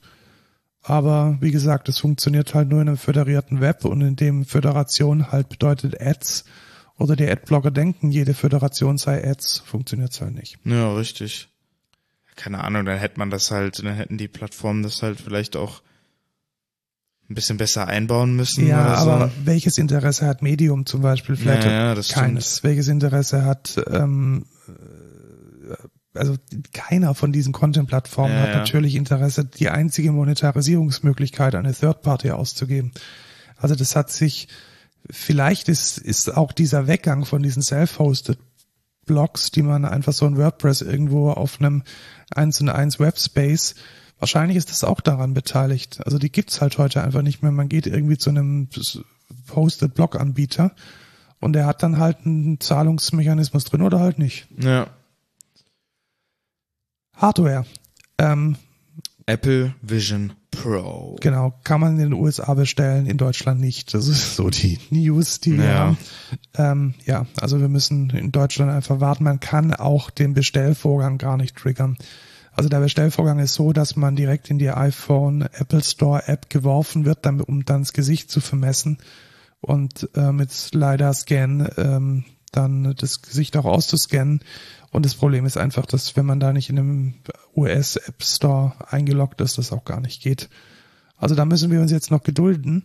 Was Aber ich spannend werden die Erfahrungsberichte natürlich. die Erfahrungsberichte sind sehr spannend. Da gab es jetzt auch wieder die ersten äh, Presse-Events, wo auch die üblichen Verdächtigen äh, von Gruber bis ähm, The Verge und wie sie alle heißen dort waren. Was allerdings so ein bisschen ein Skandal ist und was sich Apple bestimmt ganz, ganz, ganz anders vorgestellt hat, die großen Player sind beim Start nicht dabei. Ja. Wo sie groß, großmaulig äh, angekündigt hatten in ihrer äh, Präsentation. Ja, es gibt alle Apps, weil, Sie haben halt einfach die iPad-Apps ähm, reingeklont. genau, weil man kann die vorhandenen Apps von iPhone und iPad nehmen. Was sie allerdings nicht bedacht haben, ist, dass die kleinen und vor allem auch die großen Anbieter den Haken in, äh, in Xcode, dass es auf der Apple Vision Pro laufen sollte, einfach wegmachen und darunter gehören Spotify und Netflix und das Ja. tut natürlich gerade bei Netflix besonders weh. Richtig. Also die einzigen, die jetzt noch drin Spotify auch. Spotify genauso. Also so, du willst ja Musik hören, wenn du dann in dieser Apple Vision Pro bist. Also Und das ist schon ein, also ich glaube, ich glaube, dass Apple das nicht ganz durchdacht hat. Also wenn man halt die, die Partner und das sind letzten Endes diejenigen, die auf einer Plattform sind, jahrelang wie Dreck behandelt und jeglichen Cent aus der Tasche ziehen möchte und dann mit einer neuen Idee und mit, einem, mit einer neuen Konzeption kommt und dann auf die angewiesen ist, das tut dann natürlich besonders weh. Und also seriously, ich glaube, das tut wirklich weh. Weil, ja. also Netflix nicht auf einem Device zu haben, das zu 100% darauf ausgelegt ist, äh, Medien abzuspielen, ist schwierig. Ja, ich frage mich, was dann der Move für Spotify und Netflix ist. Sagen die dann einfach, jo, Das ist jetzt, glaube ich, erstmal ein Druckmittel. Also ich glaube, unseren Prozentsatz runter beim App Store und dann Ja. können wir es. ja, ich glaube äh, tatsächlich, dass ich glaube, dass es genauso ist. Also ich glaube wirklich, dass es so ist. Ich glaube, dass dass jetzt halt wie die Patentklagen, die sich gegeneinander aufschaufeln, das jetzt ein weiteres Argument, ein weiteres Druckmittel ist, um an anderer Stelle politischen Gewinn zu ziehen. Und einem Spotify und einem Netflix tut es natürlich nicht weh. Die verlieren keine Abos. Garantiert nicht. Nee. Also niemand sagte so, oh, also mein Netflix-Abo, nee, also ich bin, ich bin hier, nee, also wird nicht passieren. Und Naja. ich glaube auch, dass das Apple noch hart ausbaden muss, genauso wie der nächsten Move, zu dem wir dann später kommen. Denn ich möchte jetzt noch mal auf den Rabbit eingehen. Hast du den gesehen? Ja, tatsächlich. Und in der Vorstellung war es sehr geil. Also das ist so ein, ich, wir, wir haben auch schon mal über den AI-Pin geredet. Ja, genau. Und das, Das- ist jetzt halt Quasi sowas ähnliches. genau. Und ich glaube, ein ganz großer Unterschied, den Dass die richtig Teenage Engineering dabei ist. Ist, dass Teenage Engineering dabei. Wusstest du das nicht? Das Ja, ist von ja, Teenage von- Engineering natürlich, designt. Natürlich, also man schaut es an und das erste, was man sieht, ist Teenage Ja, ja, Engineering. richtig. Das sieht halt auch so aus. Und ich glaube, zwei Dinge sind an dieser Sache besonders gut gelungen, nämlich der Preis, Ja. 200 Dollar, und es sieht aus wie ein Spielzeug und genau so werden die Leute auch äh, wird die Perception sein. Aber ja, also ich finde auch, es sieht sehr gut aus und der Preis ist, also das, ich kann dir gar nicht glauben, dass das so billig ist, wenn doch Teenage Engineering mit dabei steht. Das ist äh, unglaublich. Jedoch sehe ich den Use Case nicht. Also ich, Ich habe, nicht, aber ich, sind- weißt ich habe ja, Ich habe den Use Case, Lukas. Nee, es ich- ist ein Spielzeug. ja, aber für 200 so ein Scheiß Es ist ein Ding, Spielzeug was schlechter für, funktioniert als mein Handy. für Nerds, wie, die zu viel Geld haben. Es ist ein Spielzeug. Wirklich. Ja, also ich habe ich hab schon ein Video gesehen, wo jemand einen hatte, da hat die Response 20 Sekunden gedauert. Ja, das ist dann natürlich wieder, wieder scheiße, ne? Also ich habe, ich habe, ich weiß nicht wo, ich glaube auf TikTok habe ich ein Video gesehen, wo an, anscheinend jemand den hatte und äh, dann hat er das gemacht und es hat halt 20 Sekunden gedauert, bis er geantwortet hat. Also was ich erstmal mega sympathisch fand, ist, dass der CEO von diesem R1 die äh, Demo, die die die Kino gemacht hat, äh, Jesse Liu heißt der Gute, und der ist halt alles andere als ein Präsentator. Und es hat's aber auch nochmal so auf eine auf eine besonders nerdige Weise sympathisch gemacht. ja, also ja das hat so dann halt- wieder, das hat auch so ein Teenage Engineering Flair. Das Ja, ist genau, dann das so, ist halt so ein nerdy, quirky Ja, ja. Typ und das, äh, ja, es hat, es, es ist ein Spielzeug und ich, ich finde es eigentlich als, als solches Spielzeug mit der Preismarke von 200 Dollar finde ich es ganz gut. also holst es dir. nee, hol ich nicht. Aber äh, es, es geht schon in diese Richtung. Ja. So. Also gut, apropos Teenage Engineering, was macht man, wenn man ein ganz, ganz großer Konzern ist und Teenage Engineering einen Synthesizer nach dem anderen verkauft? In Schiffe investieren. Was? Nee, Sack-Track, nee, worauf ist er hinaus? Ich habe die schon was leider nicht vor mir. Also okay, äh, man man klont Teenage Engineering. Ah, ach so, wenn man nicht Teenage Engineering genau, wenn man ist. nicht Teenage Engineering ist, sondern wenn man Yamaha Ja, das ist ist, natürlich smart, ja. ist smart, gell? Also einfach hier Teenage Engineering mal überhaupt mal eine neue neue Genre von Synthesizern äh, aufmachen lassen, so der Pocket Synthesizer, batteriebetrieben, ähm, äh, bisschen hipsteresk in der Aufmachung, minimalistisch. Und Yamaha hat jetzt auf der NAMM, das ist die Musikmesse in Las Vegas, den Zack-Track vorgestellt.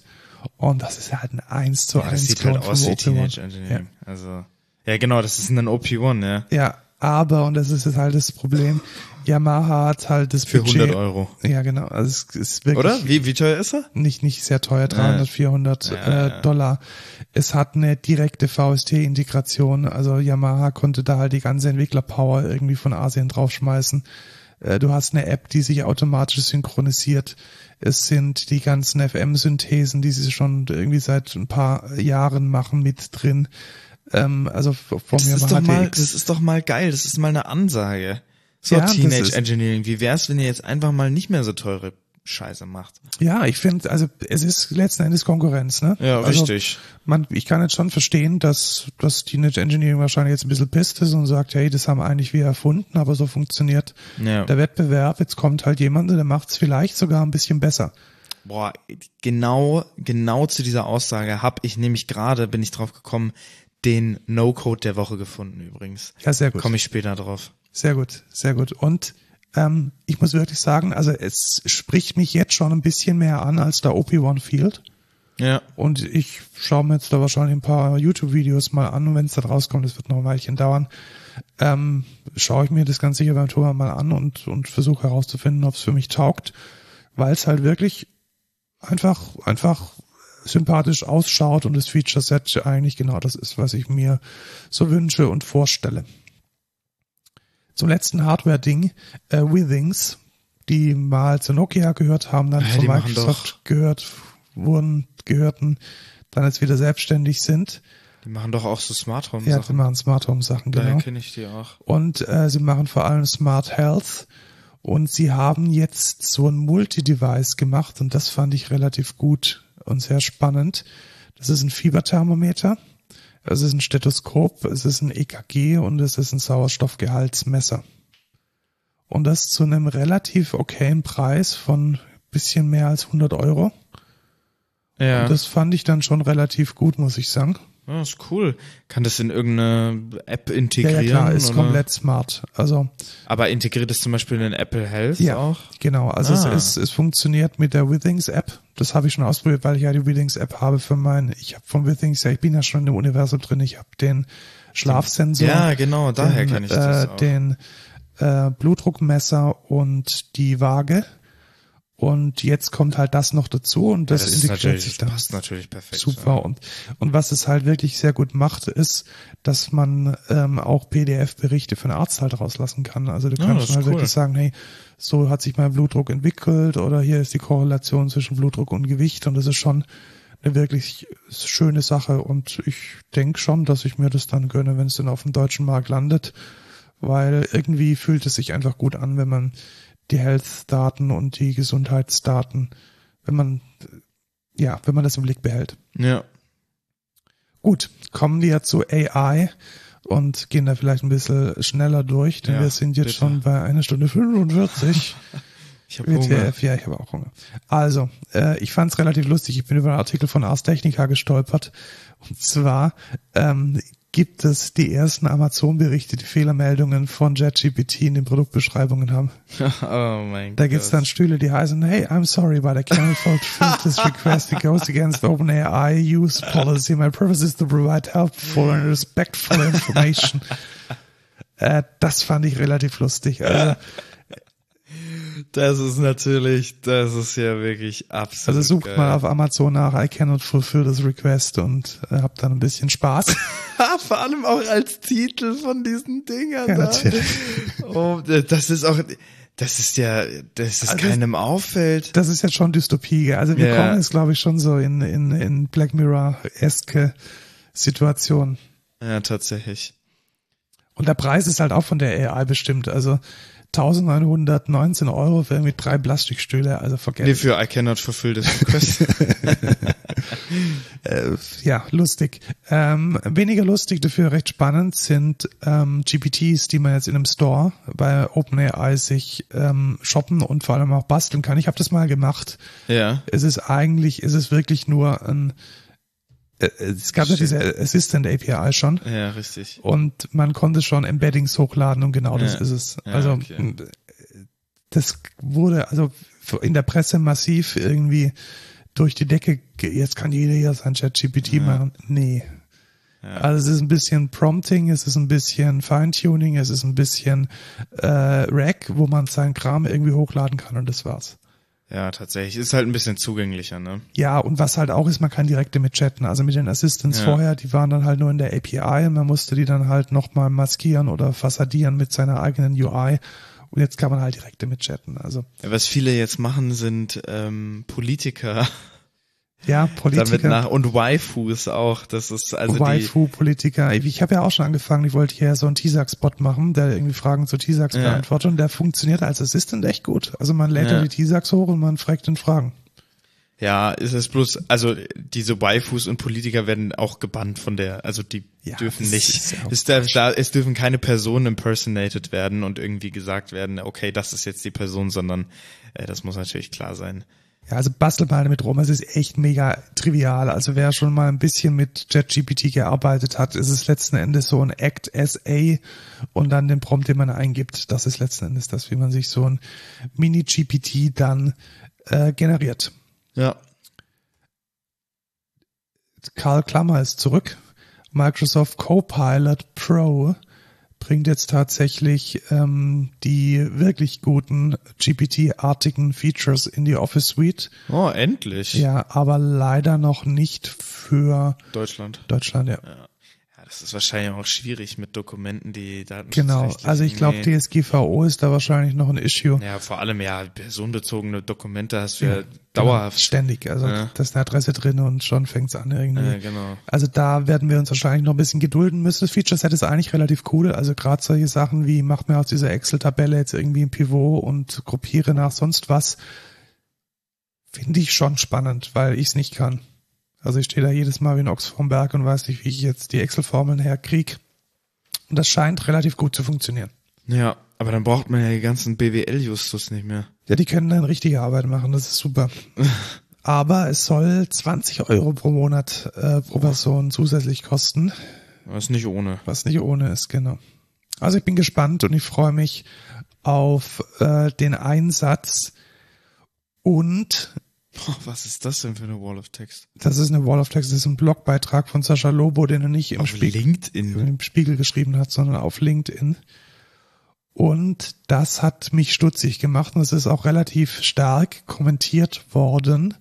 Und zwar hat Sascha Lobo nachgewiesen, auch mit Studien und mit entsprechenden Quellen, dass 25 Prozent der CEOs planen, in diesem Jahr 5 Prozent der Belegschaft wegen KI abzubauen.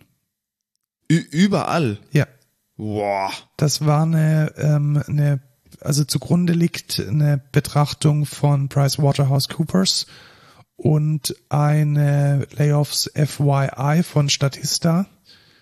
Und er hat in den äh, Kommentaren noch genau die PricewaterhouseCoopers äh, Quelle und noch ein paar andere und das ist schon puh. Krass. Ja, ist das bei der Excentra auch so, meinst du? Äh, Ich glaube nicht. Ich glaube eher das Gegenteil. Wegen AI stellen wir mehr ein. stimmt. Aber ich kann mir halt schon vorstellen, dass sind vor allem in diesem Bereich, wo so Service und äh, Support Ja, auch da, wo man viel schreibt, Verarbeitung, Abtippen von irgendwelchen Dingen, ich kann mir schon vorstellen, dass vor es allem da, auch bei großen Firmen, die dann wahrscheinlich sagen, ey, ich habe hier, was weiß ich, ja, alleine schon was so eine 100 Vers- Versicherung an Briefe rausschreibt. Ja, genau, Weißt du, so 100 Mitarbeiter, die halt irgendwelche genau. mega monotonen Tasks machen, ja, das macht halt jetzt die AI, ne? Richtig, irgendwie Krankenkassenabrechnungen, sonst irgendwas. Die ganzen Obwohl das, ja, in Deutschland noch.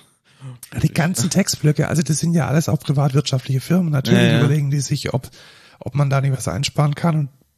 Und fünf Prozent ist schon viel. Ja, auf jeden Fall. Also Also, in dem- 25 Prozent der Firmen, 5 Prozent, das genau. ist heftig. Das ist viel. Also das, Das würde ja bedeuten, heftig. fünf Prozent sind 20. Das heißt, in einem Team, in einem durchschnittlichen Team würde eine Person fliegen. ja, Wegen AI, nur wegen AI. ja, heftig. Ja, schauen wir mal, was die Zukunft bringt. Ja, ähm, was die Zukunft bringt, und das ist unser letztes News-Thema für heute, bevor wir dann das Thema der Woche geflissentlich überspringen. Trello hat Daten verloren. Und zwar Ey. alle. Nein. Doch, auch deine, Lukas. Ich habe reingeschaut. Was? Ja, have I been pwned? Äh, deine Excentra-E-Mail-Adresse ist drin. Und meine auch. Geil. Ja. Also was ist passiert? Da muss ich ja mein Passwort ändern. Ich habe überall das gleiche, Markus. oh nein. Äh, Also- das war ein Joke natürlich, Leute. Also was ist passiert? Es ist ein Datensatz aufgetaucht mit fünf Millionen User Records von, ähm, von Trello. Äh, offensichtlich mit einem Cut-Off ähm, vom äh, tatsächlich diesem Jahr, 16. Januar. Und ähm, es scheint so, als wären da einfach alle Benutzerdaten von Trello mit drin, auch die nach der Übernahme von Atlassian. Und ähm, das ist natürlich besonders schade. Ja, aber gab's nicht, warte mal. Ich hatte doch letztens auf TikTok, TikTok ist auch immer. Die beste Quelle natürlich. Ja, aber hier Mother of All Breaches. Ich glaube, war da Trello auch dabei? Ich glaube, es gab einen richtig großen Leak mit irgendwie 12 Terabytes Ja, Information. also Adobe hat mal was verloren. Ich bin ja auch auf hefferbeatenpound.com und das bin ich auch bei ein paar Sachen drin. Tumblr hat mal irgendwie Daten verloren. Also da sind schon, ja, ein paar Sachen drin, ne? Ja. Das ist ja echt, das ist ja echt krank. Gut, also können uns weitere Leute ähm, Spam, Bewerbungsspam schicken. Ja. Und wir kommen jetzt direkt. Jetzt habe ich mich wieder gemutet. Irgendwie habe ich hab die Aufkleber weggemacht von dieser Ja, und jetzt siehst du's nicht Tastatur. mehr. Und jetzt bin ich natürlich so blöd, irgendwie das H oder das C voneinander zu unterscheiden. Kommen wir jetzt mit dieser Kapitelmarke zum, Code der, der Woche. Woche. Und zwar hat unser lieber Kollege Daniel mich auf eine tolle Sache hingewiesen. Und zwar ist es ja so, dass Maven ja ein Binary ist. Ja? Ja. Und dieses Binary startet eine JVM und kann keinen State halten. Mhm. Und jetzt haben sich die Maven-Entwickler gedacht, wenn wir ein Dämon wären, dann könnten wir State halten. Mhm. Und wenn wir State halten können, dann sind wir 80% schneller. Oh, okay. Und haben Maven reimplementiert als Daemon. Okay. Und das Einzige, was man tun muss, ist einfach jedes Maven-Kommando mit mvnd ersetzen.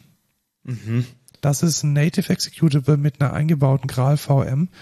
Und es werden alle Tests, alle Builds echt parallel auf alle CPUs verteilt. Wow. Und ich habe in dem größten monolithischen Projekt von uns tatsächlich 80% Geschwindigkeitsgewinn bekommen. Wirklich? Und es ist wie Docker, es läuft dann so echt parallel. Also du hast dann wirklich pro Krass. CPU so eine Zeile und die geht dann und die machen dann Dinge. Alter, das müssen wir, das müssen wir unsere Minions ja, genau. machen. Ja, wobei da jetzt natürlich die Frage, Moment, wo laufen denn unsere? Sind es Multi-CPU? Ja, rein okay. theoretisch. Ja, okay. Also die haben mehrere Cores. Ja, dann, dann gönn dir. Dann geht's. Dann geht's auf jeden Fall. Okay, krass. Und man kann in Quarkus sogar dem Maven Wrapper anweisen, Maven D zu verwenden. Ah, nice. Also du kannst dann direkt sagen, du möchtest den Maven äh, D verwenden. Und das ist richtig, richtig cool. Also vor allem kann er auch ähm, Abhängigkeiten von einer Reaktor-POM äh, richtig identifizieren und macht sie dann halt nicht mehr sequenziell, sondern echt parallel. Krass. Das ist geil. Ja, ich meine, Java-Builds sind notoriously äh, auch lange teilweise, je nachdem wie groß das Ja, schau mal, hier, Projekt hier ist. sieht man so ein Ding, das ah, hier ja, so durchgeht. ja. Und das ist schon ziemlich cool. Richtig, richtig cool. Krass. Ja, okay. Muss ich auch mal reingucken. Ähm, Schaut euch mal an, wenn ihr Java entwickelt. Dann kommen wir jetzt zum No-Code der Woche. Ja, und zwar, jetzt hast du dich schon wieder gemutet. Ich check's echt nicht. Ich muss diese fucking Aufkleber wieder drauf packen. Ah, geil, ey. Ja, und zwar, du hattest vorhin ja zu Yamaha und Teenage Engineering gesagt, dass du es ja auch gut findest, ne? Das Wettbewerb, man kopiert von dem einen ähm, und macht es halt einfach besser oder in anderen Aspekten besser einfach. Und zwar gab's das jetzt, ist auch, also das hat wahrscheinlich jeder, der Gamer ist, äh, von euch oder Gamerin äh, mitgekriegt. Und zwar ist ein neues Early Access Game rausgekommen und zwar heißt es Pal World. Ich glaube, es wurde vor zwei Jahren oder so mal auf irgendeiner Convention vorgestellt. Ähm, und das, also es wird immer sehr schön betitelt Pokémon with Guns. und ja, essentiell ist es so. Also ich finde es interessant, weil es klaut sich und ich sag absichtlich klaut, weil ich finde, es ist schon nicht so, dass es wirklich subtil sich die Inspiration holt, sondern schon in, ähm, in gewisser Maßen Sachen klaut oder kopiert. Es sieht schon sehr Pokémonisch aus. Ja, und ich muss sagen, also die, die Pokémon an sich, finde ich, sind nicht so krass geklaut. Also es sind viele ei eigene Designs, eigene Ideen und so. Manchmal erkennt man schon die Parallelen, die da auf jeden Fall ausgespielt werden. Jedoch bei anderen Konzepten, sowas wie der Survival-Aspekt, das ist halt wirklich, finde ich persönlich, eins zu eins arg. Also, du bist am Anfang eher medieval mit einem Bogen, mit normaler Stoffrüstung. Später kriegst du dann Waffen mit irgendwelchen Schildern und äh, eher Tech Sachen. Das ist halt eins zu eins arg. Es gibt so eine, oh, das ist eine alte Welt, aber eigentlich waren die früher schon advanceder mit richtigen krassen Technologien und so. Das ist halt wirklich eins zu eins die Story von Ark. Das ist unglaublich krass. Ich finde, das Klettern der Glider und das Entdecken von neuen äh, Ge Gebieten ist eins zu eins gerippt von Breath of the Wild, Legend of Zelda. Das ist genau, also ich weiß nicht, ob das genau die gleiche Soundfile ist, aber das wirklich, das ist jedes Mal denke ich mir, lol, Breath of the Wild. So äh, richtig krass. Und dann gibt's so teilweise so Kirchen, die verteilt sind, wo man so alte Artefakte findet und die sind eins zu eins aus Elden Ring. Das ist, das sieht einfach eins zu eins so aus wie aus Elden Ring. Jedoch, warum ich es auch im No-Code der Woche hab, es macht einfach Bock. Es ist einfach geil. So, es, es macht es halt auch einfach gut, wie das alles zusammenspielt. Es macht einfach Bock. Ich glaube, ich habe die letzten, also die letzten zwei Sessions haben wir, waren wir dann zuerst zu zweit und dann zu dritt wir konnten nicht mehr aufhören zu spielen. Das, das hat so Bock gemacht einfach, die ganze Zeit das zu zocken. Wir waren da einmal fünf Stunden am Stück, dann sechs Stunden am Stück am Abend noch unterwegs. Wirklich einfach geil. Palworld ist eine Empfehlung auf jeden Fall. Es ist kein perfektes Spiel. Es ist auch noch nicht fertig. Ich kann es aber trotzdem einfach empfehlen. Ähm, schaut mal rein die, die 26 Euro oder so oder jetzt mittlerweile 30, weil der initiale Rabatt wegfällt, sind sie auf jeden Fall wert. Kann Genau, ich, kann ich das empfehlen. Ding ist auf Steam Ja, auf Steam verfügbar. und läuft, so wie es ich sehe. Nur auf Windows. Nur auf Windows, genau. Ja, also auf dem Mac leider nicht. Ähm, aber ja, kann ich äh, auf jeden Fall empfehlen, macht sehr, sehr viel Bock. In diesem Sinne kommen wir zur Verabschiedung. Dieses Mal habe ich richtig gedrückt. Boah, wow. Wir sind jetzt bei der Aufnahme schon bei der Zwei-Stunden-Marke. Wird es jetzt, wird es jetzt ein, ein regelmäßiges Ding? Nee, wir müssen Ich- kürzer wir werden müssen, mit den ja, News. Ja, tatsächlich, ja. Und irgendwie, weiß ich nicht. Bewerbt euch bei uns, karriere.excentra.de. Wir suchen alles. Ähm, schickt einfach euren CV rum. Bei mir coffee.com slash codeculture.